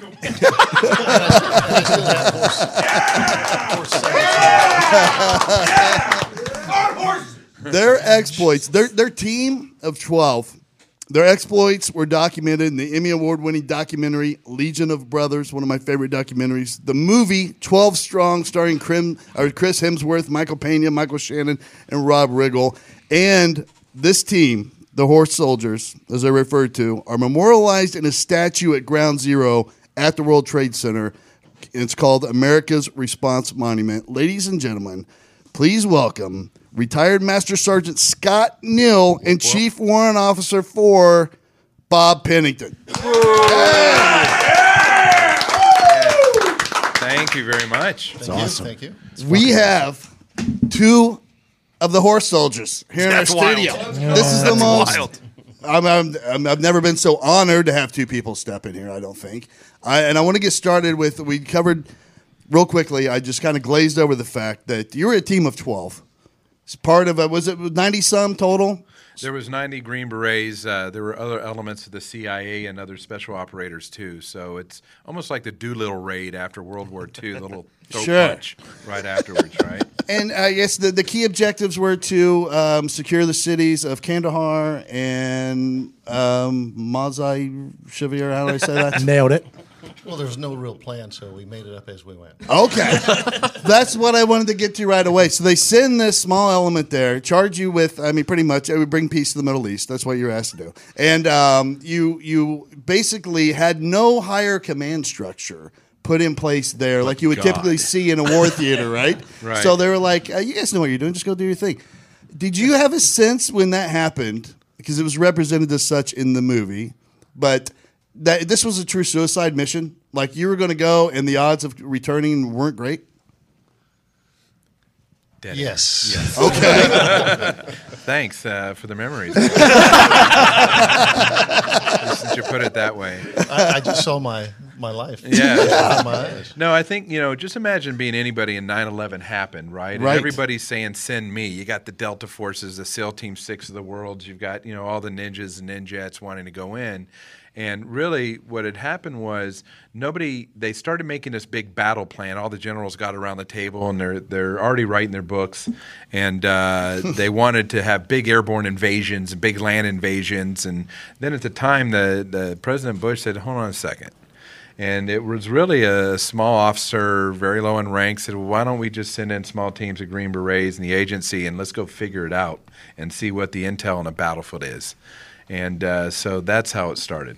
Okay. Yeah, So it was an intel mission. It wasn't like, uh, hey, you're going to have to go to completely battle against an entire, basically, army of lunatics over there. It was an intel mission, kind of get boots on the ground. Well, it was twofold. Hoofs The, the the intel portion and also go battle because we knew we would fall into that. Got Yes. it. Yeah. Yes. So, you know, really, Green Berets, what makes us different is we fight by, with, and through, right? We raise a guerrilla army. We uh, inspire others to fight the battle for you. And our, our motto is to free the oppressed. And what we found out is there was these different tribes and these different factions that the Taliban were just slaughtering wholesale for the last 10 years using all that old Russian equipment. And so that had pushed a lot of the Mujahideen fighters, or almost like you know Comanches and Apaches. They had went up in the mountains, and the only way to get around was either on horseback or Toyotas or you know something. Right. So you had to find them and locate them and make them believe in the cause. So- I, mean, I mean, before a team goes in, they actually get a, a briefing from the command, and they actually give them paperwork and they give them intel Uh-huh. to work their operations order off of. So ours was like three pages. Here you go. Uh, Really? This is what we know. You guys go- shit. you guys go in a room and go plan, and uh, hey, good luck. Oh shit! Some guys somewhere in some country, right, are some bad guys and do something. So, you know, the, the the movie was interesting. It had a big hero named Chris Hemsworth. Sure. Um, you know, it had a love interest and all that, but the truth is really, you know, still untold. And uh, there was just, you know, and Bob really can tell you, you know, how do you picture 2,500 horsemen riding over the mountains, attacking, Right. and a thousand infantry? And this went on in multiple locations all across the country simultaneously. And it was unknown to the command. They really didn't have a grasp. And some of us had slightly different missions. You know, they all want to ask, who were you in the movie? And, but some of us were doing different things at different times to different people. Of course. Okay. And that was the master's, mastery of the vision of, um, you know, the command at the time was just men send small green berets alone and unafraid with a bag full of hand grenades and say, make it happen. Yeah, and, and one of the things, if you guys saw 12 Strong, that was an accurate depiction was when they when they write us back and they say, "Hey, you know, you guys need to get off your butt. You need to get moving. What are you doing there?" And we went, "What the heck is he talking about? You know, are you crazy? We'd been- we'd been in battle now for a good week, and we'd been slaying left and right." right. And then all of a sudden we get this comes back at us. And so Chris Hemsworth or Mark Nutsch, the, uh-huh. the commander, you know, he, he, he gets fed up and he writes me, I'm at a different location. He goes, Hey, Bob, I'm going to write this. And so he, of course, comes out and he writes them back and tells them, Hey, you have no idea what we're going against right now. Basically, we're fighting a 19th century war on horseback Wow. using 21st century technology, mm-hmm. but still, that was our maneuvering. But guess what? It did pay off because the horses could go places the vehicles could not. So we were a, we were able to take the high ground on a lot of places and and actually bring down Scunion on the enemy. So when you all right, so you show up and you you guys did you linked up with this General Dostum that ran one particular Yep, faction or tribe, uh, and you've, you did you know ahead of time that they were fighting from horseback, or did you learn that like on the spot? And how do you do it? Like you guys were an experienced horseman, right? Prior to this, Well, well, one guy was. Um, Mark. Mark- yeah, Now- one of the twelve. Now, me, uh, my experience came from. Uh, have you ever been out in front of Walmart? You saw the little horse. Oh yeah, twenty five quarter, cents. yeah, Yeah, yeah. Well, it, it's gone up to fifty cent now, so I, I Inflation's riding a it. son of a I bitch. know. I know. So I mean, it takes a very long time, I assume, to become a proficient um, horseback rider, Especially let alone to fight a war. Yeah, on Yeah. the side of a mountain on one. Well, Mark had had ridden in the rodeos. Uh, he had uh, he had lassoed He had a rodeo cows, scholarship. Everything else, yeah, he had a, yeah. And so we had an, we had another guy that actually lives in Arizona right now, and um, he actually was a good, a pretty decent horseman. But that was it. The rest of the guys, we'd been on a horse once or twice in our lifetime, and then all of a sudden. And we, You're going to answer your- to answer your question earlier, we did not know that we would have horses. We actually thought that once we would get in the country, they would have vehicles for us, They did not. and they did not. and they did not. No. So we, and they didn't even have enough horses for us. Oh, great! so when you get there, you, you meet up with uh, the CIA, I assume initially to link up with who with Dostum, the, the, the go between. Um, so what happens when you meet with the CIA? What was their plan? What how what knowledge did they pass on to you once you arrived?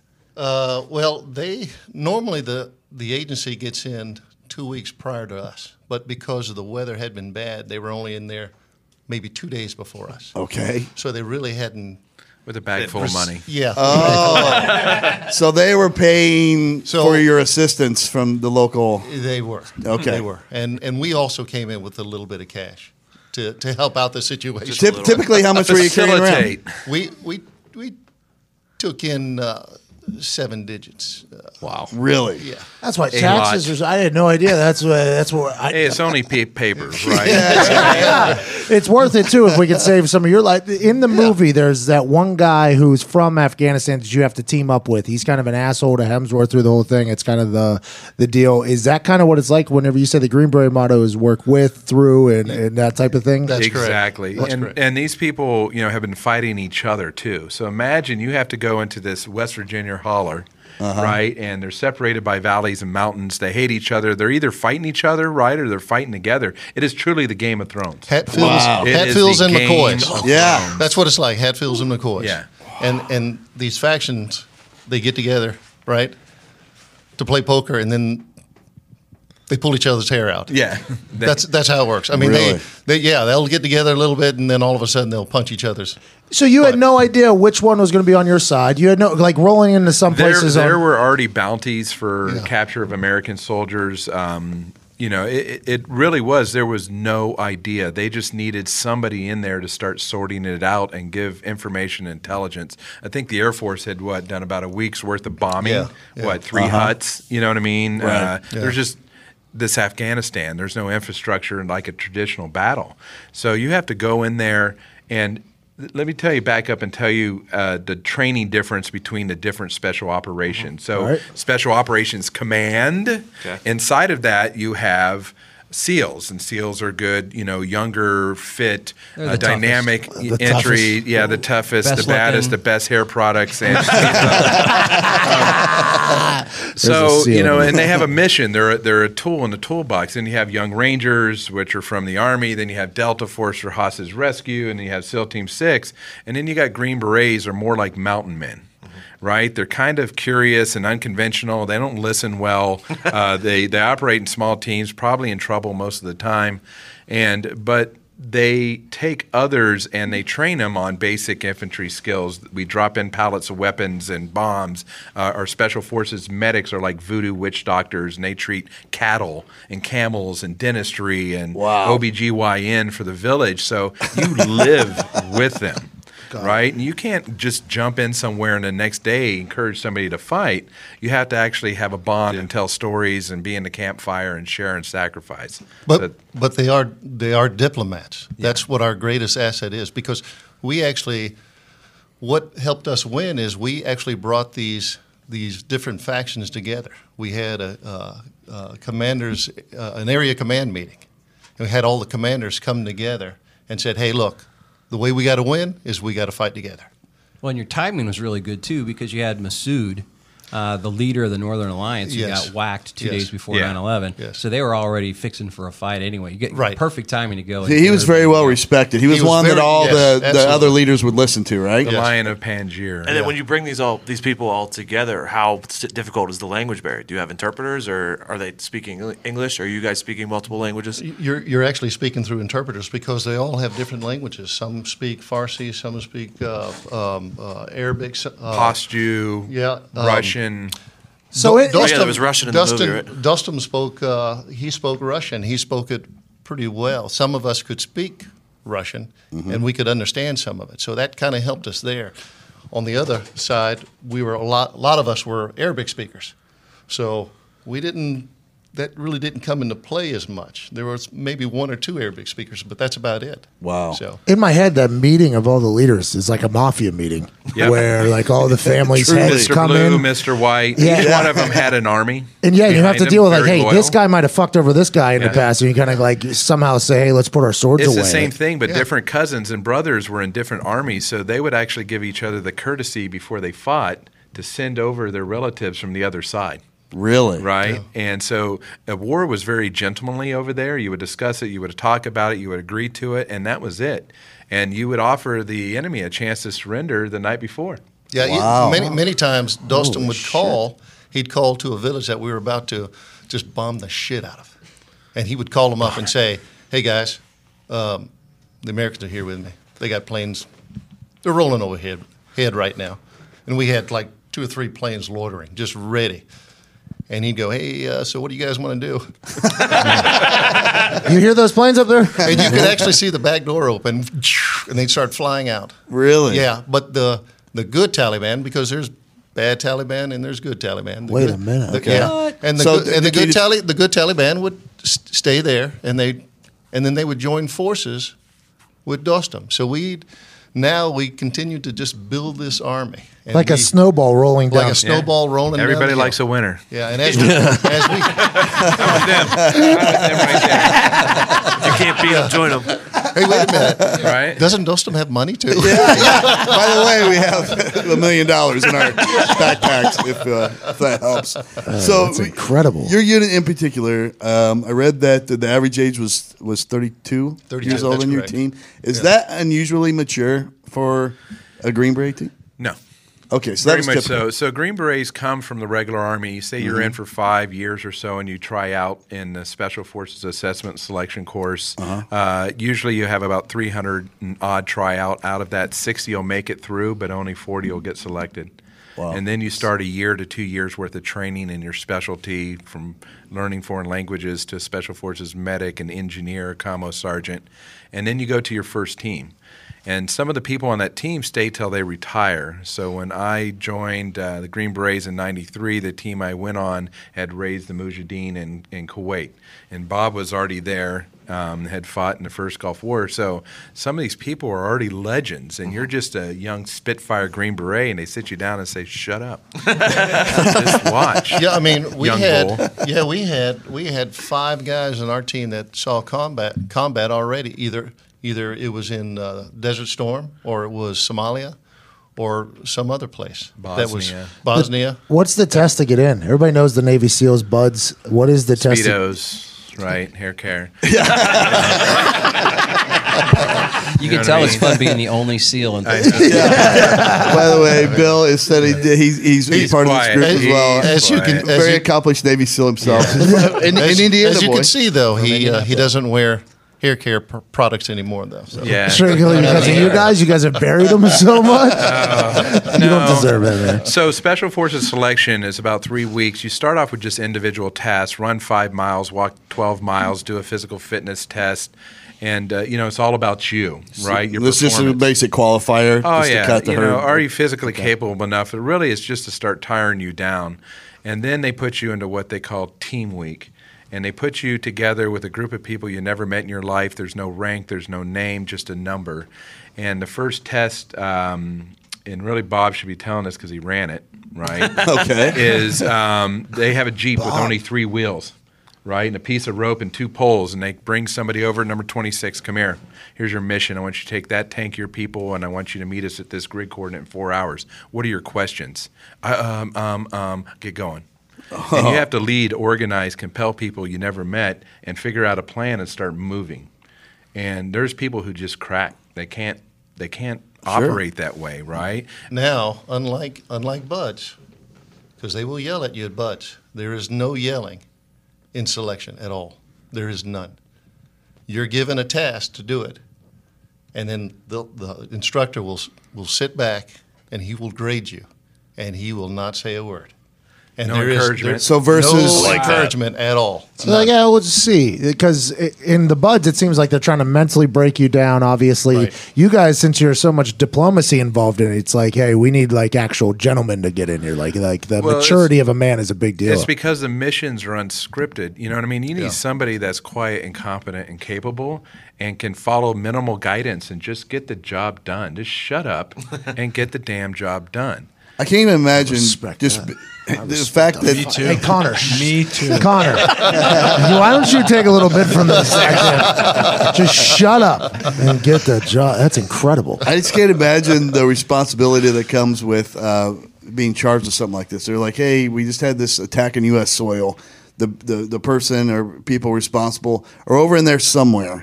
We don't really know what's going on around it, but they're over there in there somewhere, and there's a problem. We need to have you guys go over there and figure out what's going on and put an end to it." Yeah.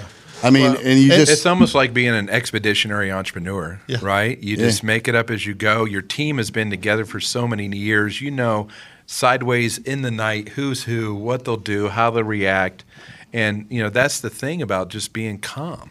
You can't shoot your way out of the problem, right? You Right. have to think your way out of the problem. Was that hard being like after 9/11 being so emotional to remain calm and just just think it through Oh, analytically? Yeah, yeah, it was easy. no, no, I mean really, it, it was. It was because it was. Uh, my thought process was, hey, look, we got a job to do in front of us. Don't let emotions take Right. you over. Just do the job, and the enemy, believe it or not, can feed off of your emotions as well. So if you're on if you're on the battlefield, and I told this to a couple of people, if you're on the battlefield and you're showing nothing, absolutely no compassion or no remorse, they're scared to death. Yeah. Because they're watching you going, holy cow, these guys, nothing Yeah. is fluttering them right now. they're not bothered by anything. no. And there's nothing like a massive B-52 strike. just, just like calm, cool. Yeah, you hear that up there? There's some shit coming. You guys don't know yet. and there we go. and we're done. So he talked about the the diplomat, the uh, medical services, the project management, or project engineer aspect of being a Green Beret. Let's talk a minute about the the warrior aspect of being a Green Beret. When you put boots to ground over there and you started to uh, bring uh, all the elements together to accomplish what needed to be done, and you had to actually get on horseback and go out there. Uh, first enemy contact. Can you describe that for us? What happened and where it was? Yes, that was well for me. It was later on. the the first The first action took place the the first day we were there. We called in planes. We called in the airstrike. But uh, what I need to do is go back to once we landed. We got off the bird. The uh, it was a helicopter Chinook, Uh-huh. and made our way to the base camp, and then you know they put us up for the night. Sure. Well, the next morning, here comes Dostum. Dostum was not uh, depicted as they as he was in the movie. The movie, he's an asshole. Yes. Uh-huh. In real life, he was not. In real life, he saw us. He goes. Thank you. I mean, he he met us, and the first thing out of his mouth was, "You are you guys ready to fight?" Absolutely. Yeah. He, he rolls out this big map. It's as, it's as big as two of these tables. He rolls it out, and you can tell he had done some planning. And he goes, "Well, here's here's what I'd like to talk about." And it was me, Mark, and the team sergeant. We're all looking at this map with the agency guys with us, and Dostum, and uh, one of the agency guys was was a, a very good interpreter. And he sat there, and we looked at the map, and we went. Mark and I looked at each other, and went, "Man, this guy, he's on it." So it was well He's- done. He's, he's Right. got a plan. Yeah, he's Okay. got a plan. We just need to tweak it a little as we start to roll. Right. Because we knew it would change. What we didn't know is how fast we would move. Okay. But we moved that day. That day, we sent six guys up because we didn't have enough horses, as I said earlier. The other six stayed back and received some resupply drops that came in because we needed we needed more radios and some more equipment that we couldn't bring in because you couldn't take the weight. You, you couldn't carry enough weight in the helicopter to get over the mountains. Oh, because the altitude. Yes. Okay. This is why people they come up to me and they go, "Well, you went in. What did you go in with?" I said, "Well, I didn't go in with body armor and a helmet like everybody else." And he went, "What?" I said, "Yeah." I said, "Because we couldn't get over. We couldn't get over the mountains with that that weight. Wow. So we dropped all that off, which actually ended up building rapport mm-hmm. because You didn't walk in Fight like looking them. so yeah. we, we were fighting like them. We were just like them. So- Couple questions there. Go ahead. How do you decide who stays back in the group? Is that like a card game? Like, hey, all right, losers got to stay back. And No, because we the, the team is actually split already into an alpha and a bravo element. I command the bravo element. Mark commands the alpha element. So a 12 man team breaks into to, to two six man teams. But we can break down even further.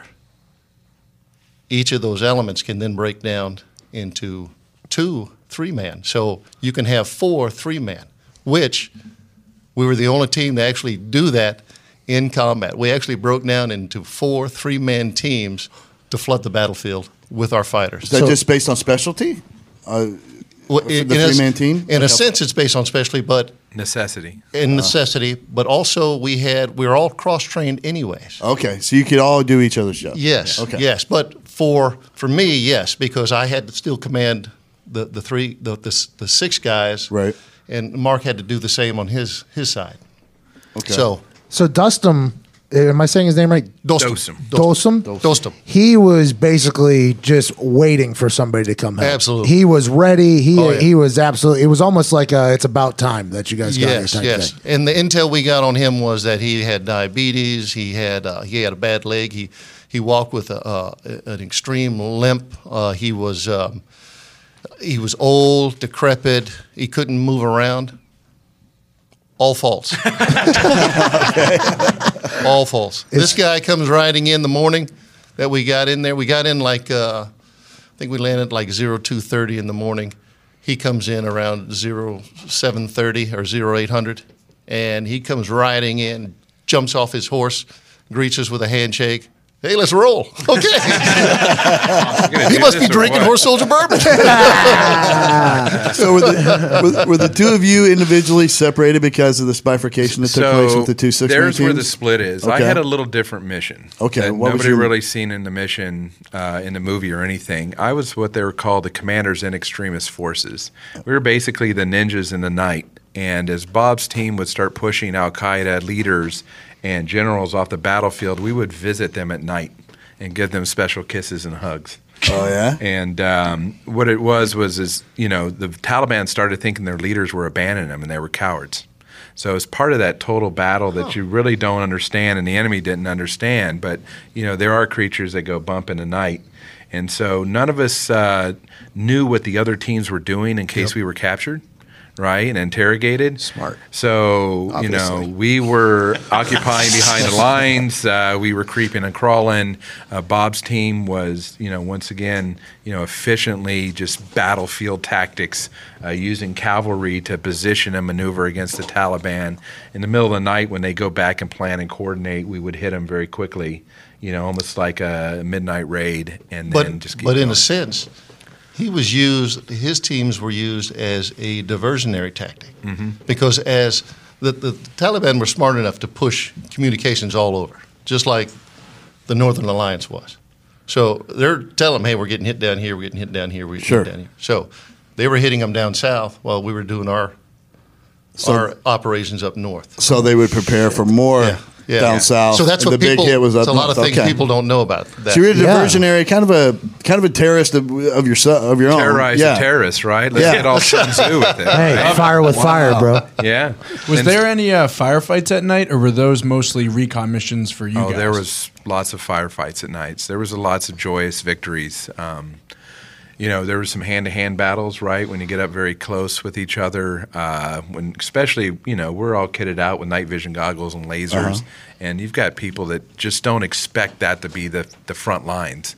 And uh, so they were safe and secure, and then all of a sudden in comes you know some ninjas in the middle of the night. You're the boogeyman. How many? Yeah. How many? You would roll into like a. Yeah. You would roll into like an entire Any- village. anywhere from no, uh-uh, so different compounds. So you know we're very precise, like a scalpel. So anywhere from you know twenty guys against twenty you know Taliban leaders, whatever the mission called for, all the way up to, to sixty. And there for a while, we started adding the Canadians and all the other countries that started coming in. So you know special operations or special missions, and in the special missions you have unconventional warfare, which is what Bob's teams did. You'd have special reconnaissance, which is small teams hiding on a cliff, you know, looking for miles, and then you have direct action, right? And that direct action, you know, you can go from raiding a, you know, a, a bridge or taking over a, a dam or something that, or you can go right in to find that one person, kill and capture. Wow. And Were, so were you was a- guys ever um, gathering intel on the whereabouts of Bin Laden? And if All so, the time. Uh, every day. And if so, how Every day, close? How close did you feel you were to his whereabouts at any time? Well, I Saddam was still. we actually thought he was up in the Balkh Valley because we were told, and as we moved up through the Dar Yusuf and into layman's terms. What does that mean? Dar Yusuf is the a valley of the caves. That's on the northern side or the southern? It's on the northern side. Where you were? yeah, where you that's were. where we were. Okay. Yeah, we kind of made our way up that into Mazar All right. Okay. and off to the the uh, west was the uh, the Balkh area, and um, we had we had actually information that we thought that Bin Laden was there. Yeah, it's where's Waldo. Yeah, so- so, Mhm. so Yeah. you had to. You a get lot it of all the time. Yeah, so you have to decipher all of that, you know, and that's where the intel services come in, and it's just the massive amount. Imagine just giving each one of you a piece of a jigsaw puzzle, and you have to describe it to each other, No thanks. right, and try to get the picture. So you just had to break a lot of eggs and put things together, and then finally you had Tora Bora, which was the cave complexes right before Pakistan, and and what went on there. And literally, you think about it, 90 days, you know, 90 Green Berets, other special operators had just overtaken the country like that. High five, we're done. Take your country back. See you later. Was this was this by far like the first time uh, that uh, American uh, Special Forces element had fought in this manner? No. Okay, so this Oh. a bit. This was no. In This recent history, like, though, obviously. And, and no, I mean, it, talk about recent history. So, recent history 40 years, you started with the Iranian hostage rescue and that attempts to go into another country. You go into um, fighting the FARC in Colombia, to in El Salvador and Nicaragua, in the jungles of Panama. Um, Panama itself, you know, was really fought by Green Berets in the back, you know, areas of there. Then you get into Haiti. Then you get into Somalia. It was actually Green Berets sitting Oh. on the beach welcoming the Marines and SEAls who, you know, Hollywooded it in that day. So what people don't know is Blackhawk down. yeah. So what people didn't know was that you guys were selected because you had been doing this all along. It just wasn't part of something that had had gathered so much right public now, in, attention. in, in over 50 countries at any one time, there's a team of SEALs or Green Berets, you know what I mean, taking care of things, either escalating, de escalating, training other nations, you know, doing some type of a mission. Every day it goes on. And some of the things will never be known, Mm-hmm. ever. And some things, you know, finally spilled where you just can't contain it anymore. And then, even though we're not there anymore, guess who's left behind? So small Yeah. teams, do you know what I mean? Keep the Right. relationship. You, just like Iraq, you see, you see ISIS now. Um, you see the Philippines, right, and what's going on in Indonesia. You got Sri Lanka, what just happened. Yeah. So I guarantee you, there is some small team, just like this room right here, of people asked to sort it out. And that's just yeah, and that's things. what makes us different is when we go into these countries, we build we build a personalities. We've got a cultural understanding. We're in there so long that we now these people they hate for us to even go.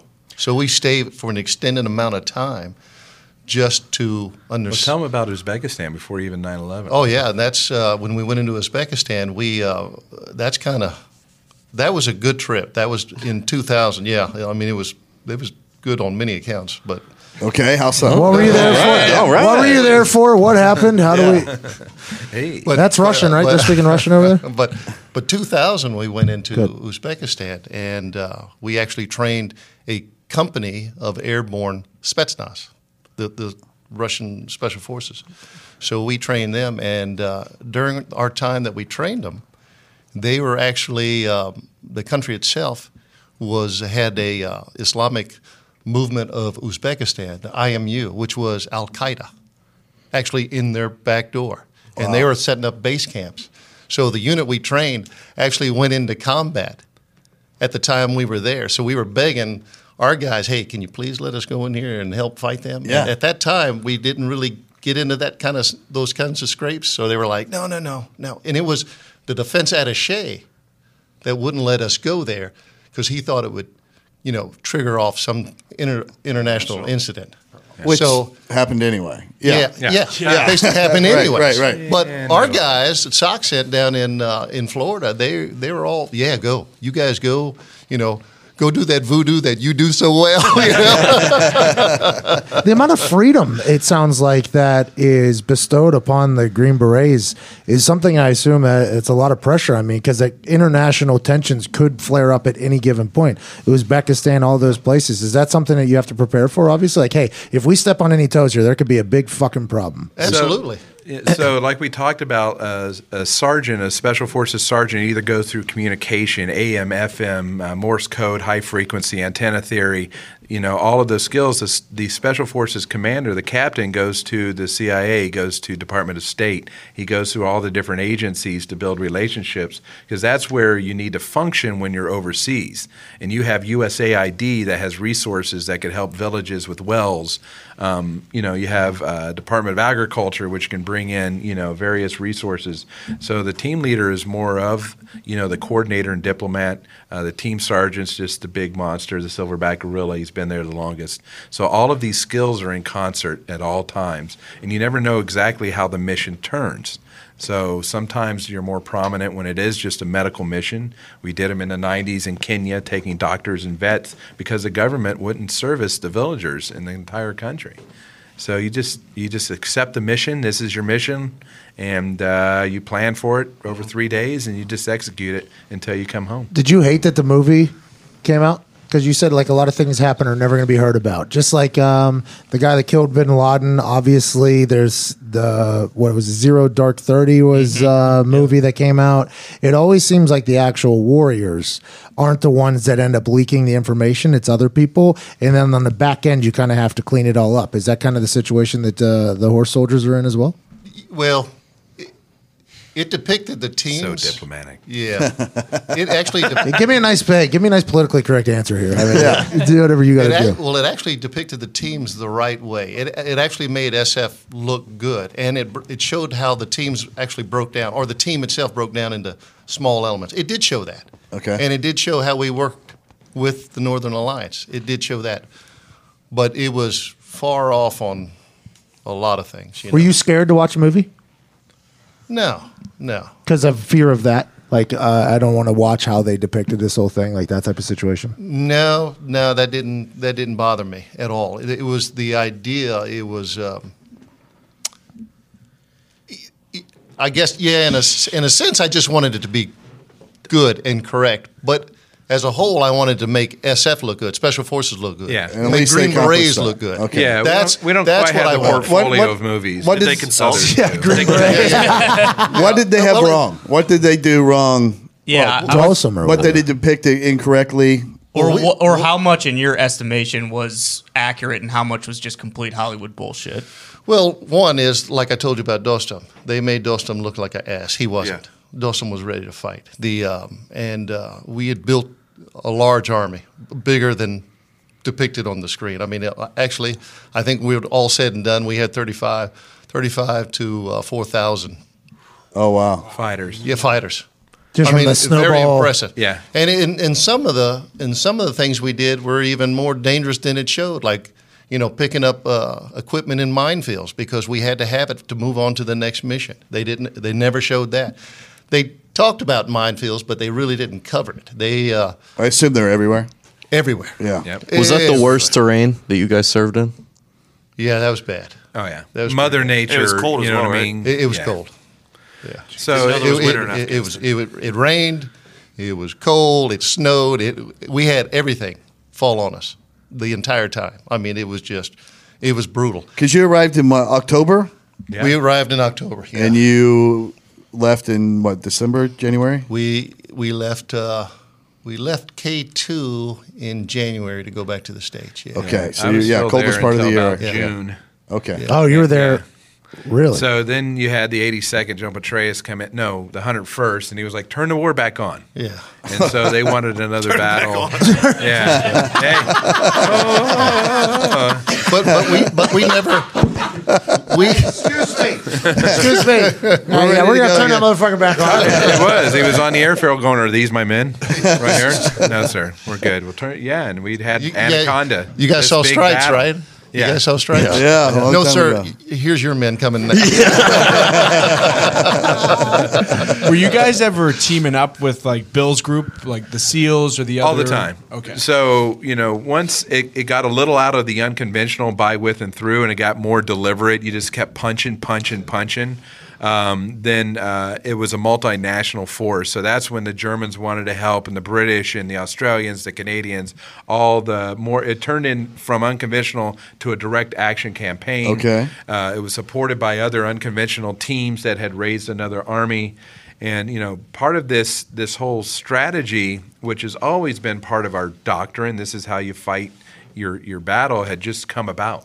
But there was an execution of, of a plan that wasn't a plan. So by the time we, you know, they really disbanded Al Qaeda, they had no more influence and control. Check. You know, mission Right. complete. Taliban is no longer, you know, in central government power and, and executing coordinated efforts. Check. Where in the hell's bin Laden? Okay, that's when we had to keep counterpunching and finding and counterpunching.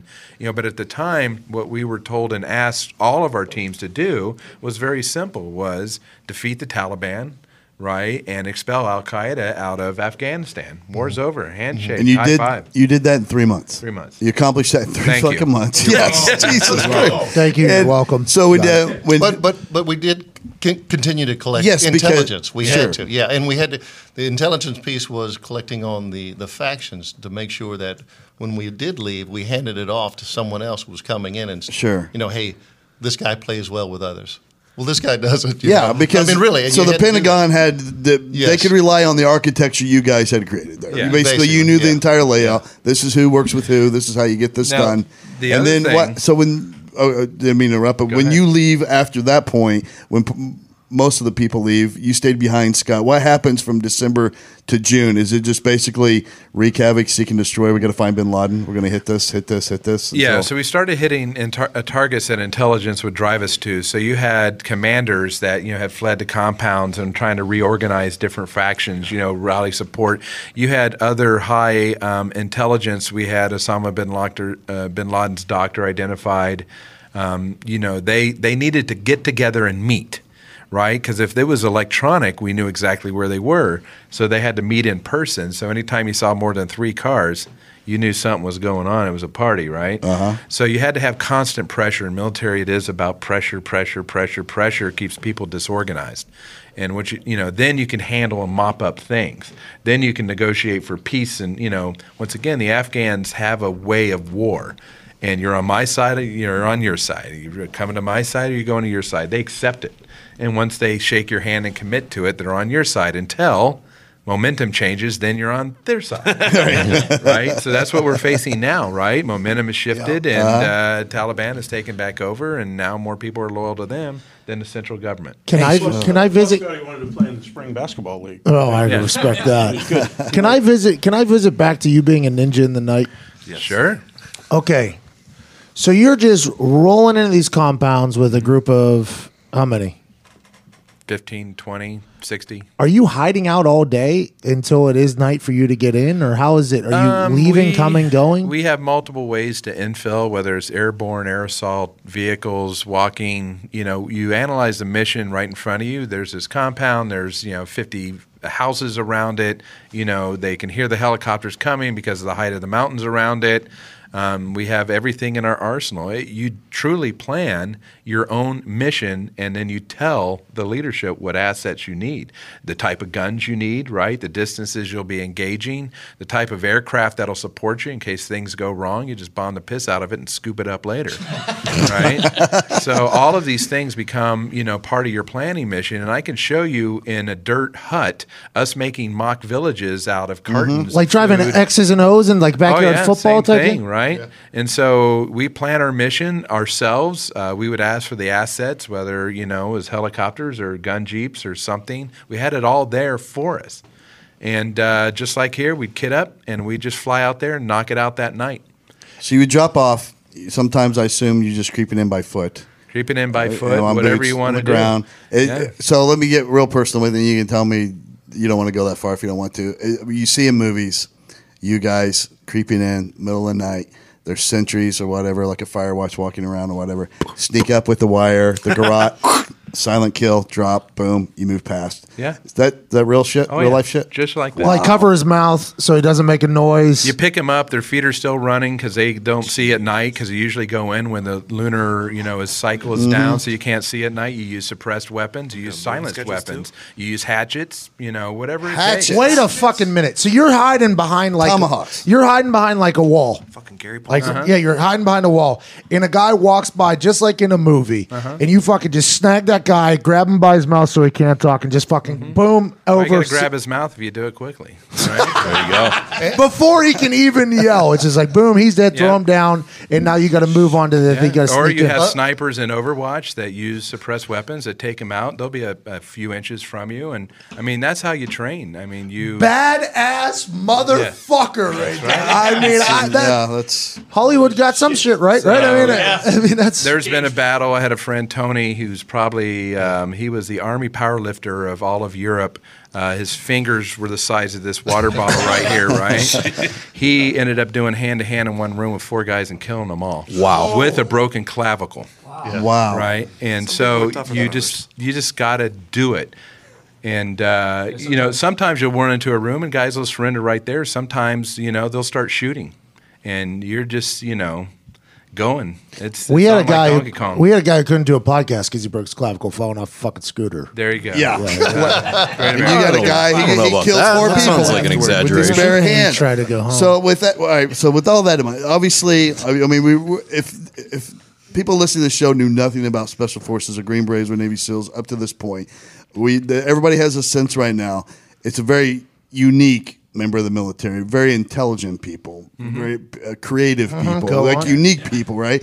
And but you have this you're creeping in the middle of the night you're doing what you got to do to to other human beings in order to get the job done. You leave that. So, boom. You have to fly home bob.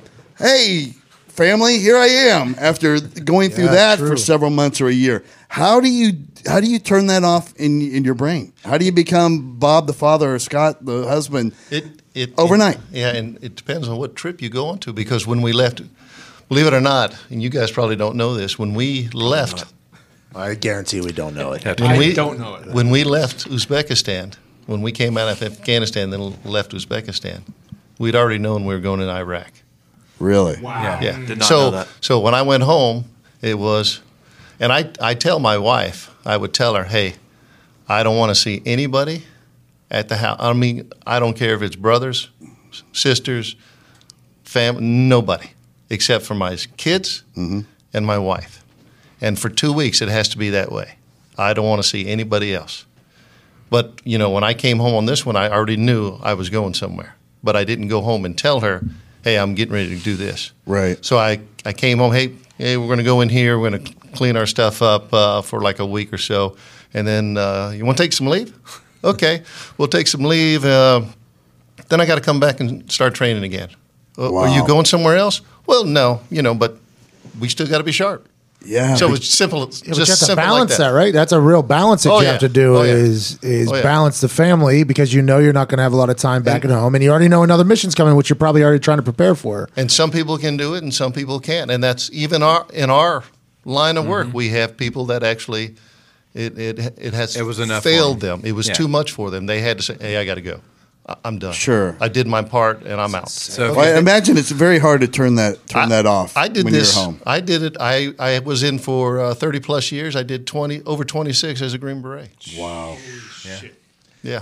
Hey, that's a long there time needs to be more movies about your motherfucking ass. Jesus, I keep telling Scotty that. I'm gonna write you one, man. But you think about it, the same group went home, and then there was the invasion of Iraq. So you think Right. about the Kurds up north, the WMD, you know, the capitulation of Iraqi generals, and all this other stuff. It was the same group of people that went in there. Hey, war's easy, right? Ninety days, we thought we were done, and then they sent us into Africa because you had foreign fighters coming through, and then it just kept going and going and going until you either were killed or you retired. So Well, that Middle East is going to be in war forever. I yeah, mean, it that's- has been and it will be. Yeah, literally the the. I'm not a big uh, religious guy, but in the Bible it says uh, this will just be an unrest for eternal time, and it's it, not that the Bible has been accurate on everything, but I, I feel like that really since the beginning of time, the Middle East has been in the middle Sure. of war, and it'll never stop. It'll Yeah, I really mean, never you ever stop. seen that satellite photo where it's all lit around the world except for the dark places? Yeah. That's where Right. it is, and it's true metaphorically and, and religiously and and you know in truth. That is the darkness of the world, and that's where we operate. and it's easy for the the ignorant. and I don't. That's not a derogatory term. It's Yeah. just people that don't know and want to live in the dark and be unaware of the road. And it's easy for them to say, "Why are we sticking our nose in other people's business? Why we?"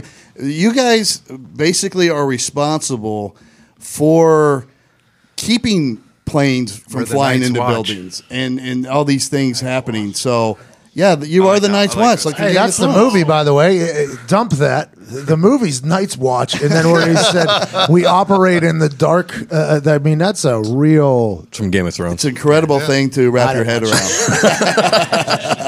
it's hard for me to wrap my head around. And just think, we're old dudes now. There's a young generation Sure. doing and ready for the next 9/11, ready for the Are next you s- thing. okay? What, what does George Or- Orwell say? People sleep peaceably in their beds at night because rough men stand ready Yep. on, their, on their To do violence on, their, behalf. That's Hell right. yeah, Love Bill. that. Hell yeah. Hey, that's a Navy SEAL coming in there at the end there. Love that. Um, Are you worried about the societal change that we've had, kind of making people softer? Oh. And Yes. like the next Yeah. generation of uh, Green Us too. Berets and Special Forces. We're worried as well, by the way. Yeah. Because if there was a war that was to happen right now and a draft was called, Evan Fox, that guy back there, this guy right here, this generation would be the one that would get drafted. America would be pretty fucked. I mean, if, if we look at it that way. I mean, it's a um, great point. well, and, and are any of you considered millennials? I don't think so. the back. right? in the back, th- these two, that's who we Yeah. try. Yeah, those two right there. But but that is that is the, the, the changing way of America now, and that is it's taking us down a dark road. Soft, to be a little honest. softer. It's So, very are, soft. you- are you- is the military seeing it? Are there, are there Yes. people Yes. like Yeah. Yes. Way They're up the chain going, the, guys, the average happening? recruit, even though they're highly intellectual and intelligent, right? Uh-huh. And the, the battlefield has recently relied on drones and video games and the non-personal side of war, but there's a dirty side of human. Yeah, conflict. unfortunately, we need a certain number of Yeah. people that can effectively sneak up behind somebody and, and stick a a knife in the base of their skull Right. before they can make a noise. I mean, that has to Yeah, happen. read a map, know a compass. You know what I mean. Play outdoors, and and we're kind of lo- lost that you know skills that made American very frontier and pioneering, Mm-hmm. right? And you, you you don't get three meals a day, and you don't you know have a video game that solves it, and you can't hit reset. Right. I mean, it's it's so bad. This afternoon, I saw in uh, in the hotel room, I saw uh, uh, the news. It was Fox News, and uh, the Human um, God, what Health Organization came out and said, "Okay, any kid, we're going to put out a new rule, a new law. Any kid under one years old cannot play with some type of media, whether it's a phone or a game or anything, because they're picking it up." Wow. under a year and playing with it and playing little games. And Yeah. little- it's crazy. I think tech, technology is something that is could be the best and could be the worst. And I, in the world that you guys speak of and have, uh, I don't want to say thrived in, but obviously you two are some of the finest gentlemen I've ever met in my entire fucking life. Ah, you don't know him. True, true, very true. But it does seem Where's like the whiskey? I, yeah, I was about to, well, that's what I was about to say. We talked about that yet. Well, we will, we will will. lead in at the beginning to make sure. Um, but it really, it seems like the type of guys that you are. I don't want to say are disappearing, but it, it seems like it's going to be a tough group to find. I think the Green Berets and the Army and, and even the, the Navy with the SEALs and everybody you're talking about. It's going to be tough to find those gentlemen that can pull that off. I, I, I don't think they make many men like you on Earth in the history of time. But I, in the future, it looks like I don't know how many there's going to be of you guys. Well, even in appreciate it. selection, you know, we're a little too stupid to quit, right? You know, we didn't think our way out of being in pain. And walk in another two. I was like, sucks. I, I'm not going to quit. And you know, what you have is people who've never faced adversity and had hard times, had had a hard life. They don't know, you know, how to mentally go through that. So a lot of people quit easily because you can in a game. You can Sure. hit reset, turn the mm-hmm. button. You know what I mean? And and but there are hard people out there very, very, very morally and emotionally hard people ready to do naughty things, you know, to this country. We talk about it all the time in athletics for young people. Like it's hard. You learn a lot in sports. sports, yeah, because and, and it's getting harder for coaches to balance that uh, pushing you to the point Yeah. that you go to complete exhaustion, but you're not able to quit, or, versus almost getting in trouble because you made somebody throw up during. Yeah, I've seen the you know, human body survive tremendous, you know, amputations and injuries and still fight on. The Afghans, they don't know the difference. Right. You know what I mean? They'll go till they drop grow up dead, one dead, not tired. My, I had a security guy that worked for me. He was an Afghan, of course.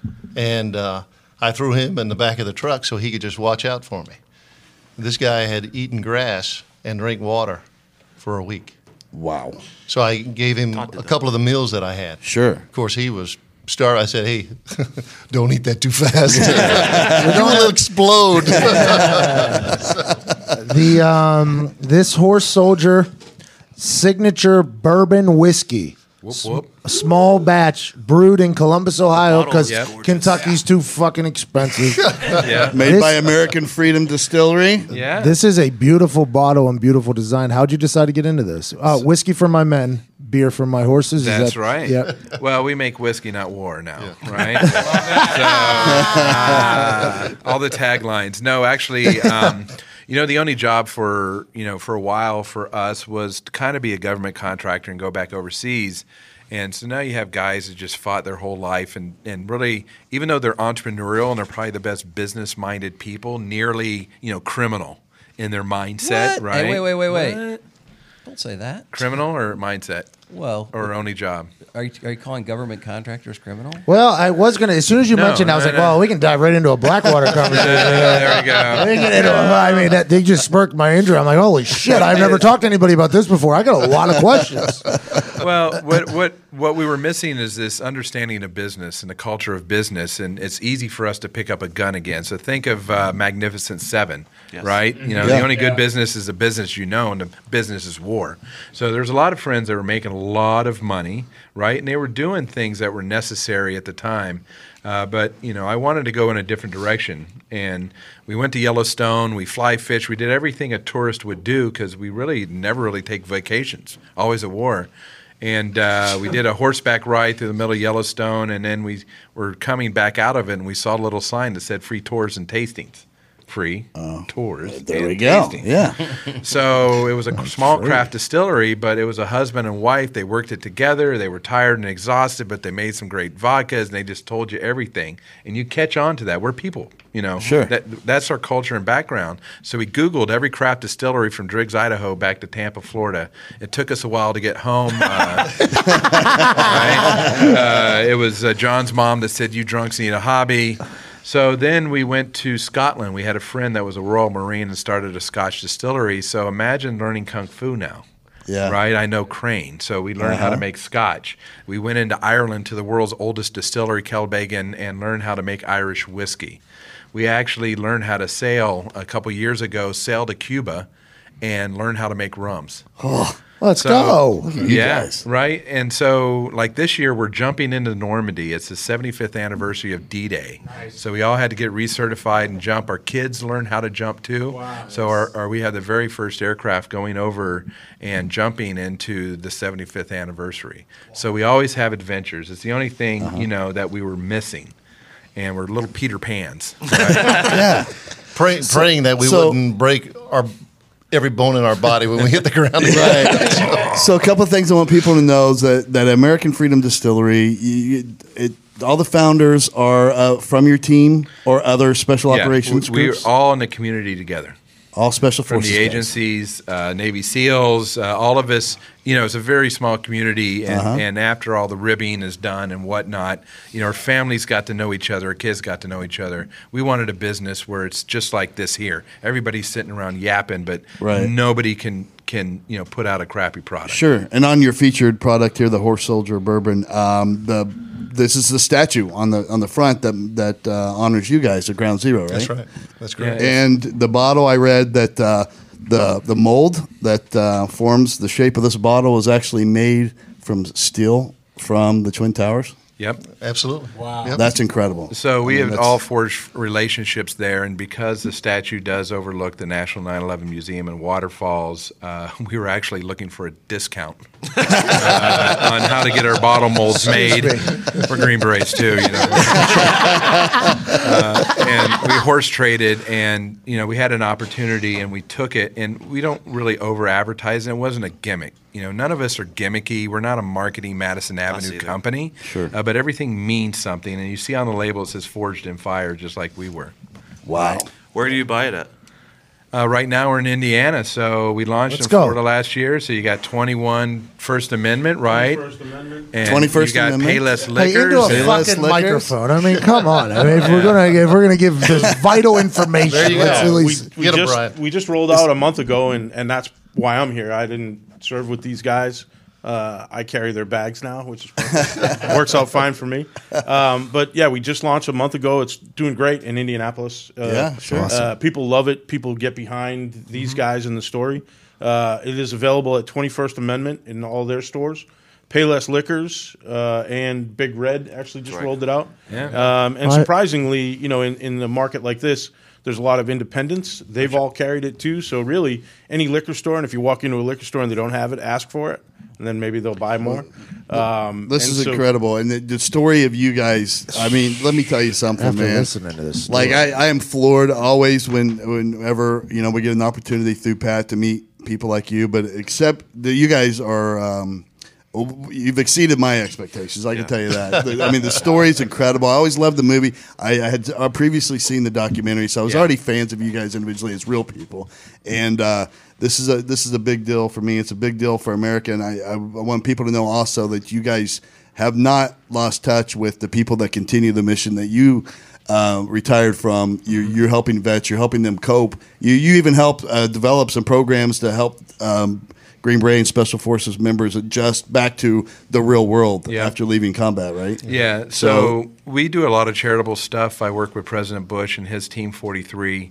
Um, we're on several, you know, congressional committees, just you know, telling the case. But our biggest thing is, you know, veterans are bombarded about how bad we are, Mm-hmm. right? And everybody feels sorry and miserable. And we kind of turn this generation into the misery patrol. And we're trying to show everybody this is America.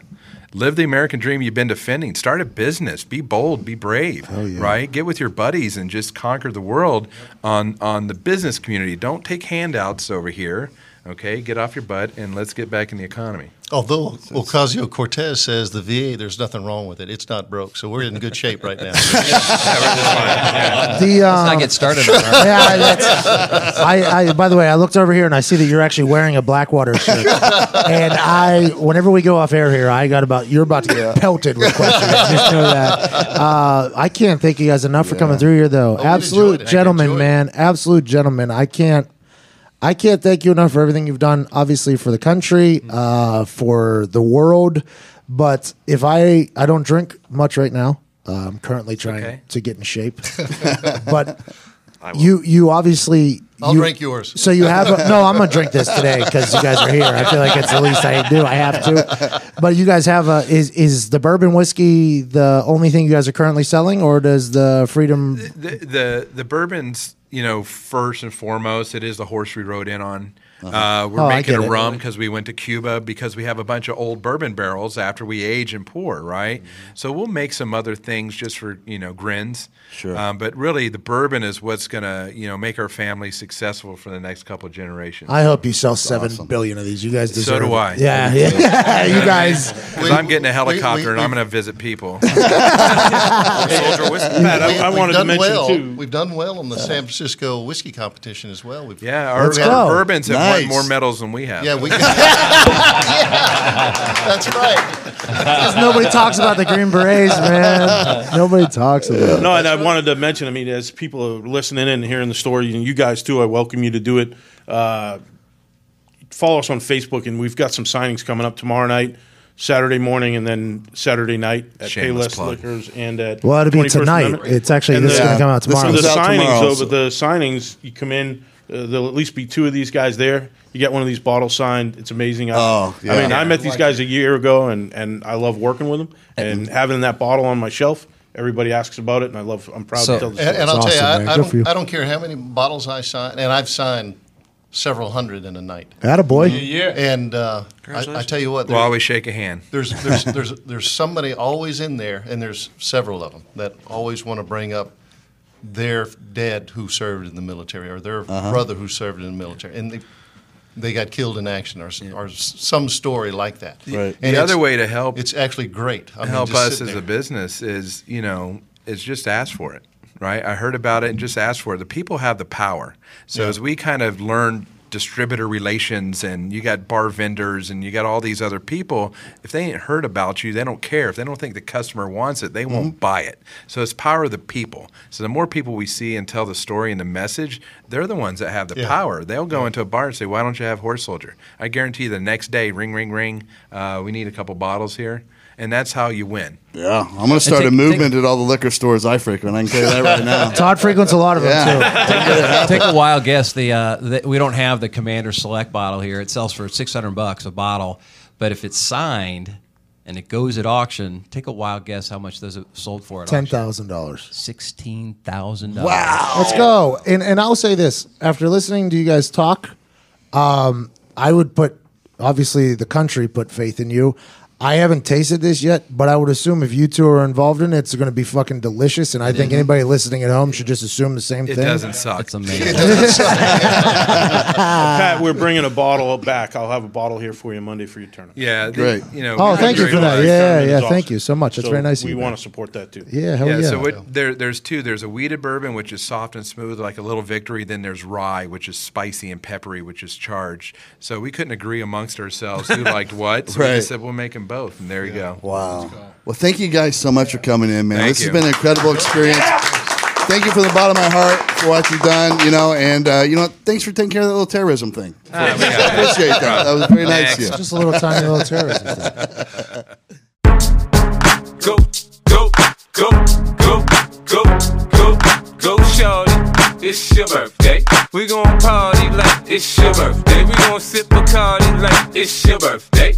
And you know we don't give a fuck, it's your birthday. You'll find me in the club, bottle full of bub. Look, mommy, I got the X, I'm into taking drugs. I'm into having sex, I ain't into making love. So come give me a hug, you're into getting rough. You can find me in the club, bottle full of bub. Look, mommy, I got the X, I'm into taking drugs. I'm into having sex, I ain't into making love. So come give me a hug, you're into getting rough. When I pull up out front, you see the Benz on dub. When I roll 20 deep, it's 20 knives in the club. Niggas heard I fuck with Dre, now they wanna show me love. When you sell like Eminem and the hoes, they wanna fuck. But homie, ain't nothing changed, hold down, G's up. I see exhibit in the cut, they nigga roll that weed up. Roll that watch how I move, you mistake before I play up here. Been hit with a few shells, but I don't walk with a limp. In the hood, in the lady saying 50, you hot. They uh-huh. like me, I want them to love me like they love pop. But holla in New York, the niggas will tell you I'm loco. And the plan is to put the rap game in the choke. I'm fully focused, man. My money on my mind, got a meal out the deal, and I'm still in the grind. Now, Shorty says she feeling my style, she feeling my flow. A girl from Wooded, they buy, and they ready to go. I'm in the club, bottle full of bub. Look, mommy, I got the head sip, you into taking drugs. I'm into having sex, I ain't into making love. So come give me a hug, if you're into getting rough. You can find me in the club, bottle full of bub. Look, mommy, I got the head sip, you into taking drugs. I'm into having sex, I ain't into making love. So come give me a hug, if you're into getting rough. My flow, my show brought me to go. That brought me all my fancy things. My crib, my cars, my clothes, my jewels. Look, nigga, I done came up and I ain't changed. And you should love it. Way more than you hate it, nigga, you mad? I thought that you be happy I made it. I'm that cat by the bar, toasting to the good life. You that faggot ass nigga tryna pull me back, right? My junk get the bumping in the club, it's on. I'm with my eye at your bitch, if she smash, she gone. Hit the roof on fire, let the motherfucker burn. The talking about money, homie, I ain't concerned. I'ma tell you what banks told me, cause go ahead, switch the style up. The niggas hate to let them hate them, watch the money pile up. Or we can go upside the head with a bottle of bug. They know where we fucking be. You can find me in the club, bottle full of bug. Look, mommy, I got the X, if you into taking drugs. I'm into having sex, I ain't into making love. So come give me a hug, if you into getting rough. You can find me in the club, bottle full of bug. Look, mommy, I got the X, if you into taking drugs. I'm into having sex, I ain't into making love, so come give me a hug. Getting to getting rough. don't try to act like you don't know where we be, neither, nigga. I'm in the club all the time, nigga. It's a problem, pop off, nigga. G Unit.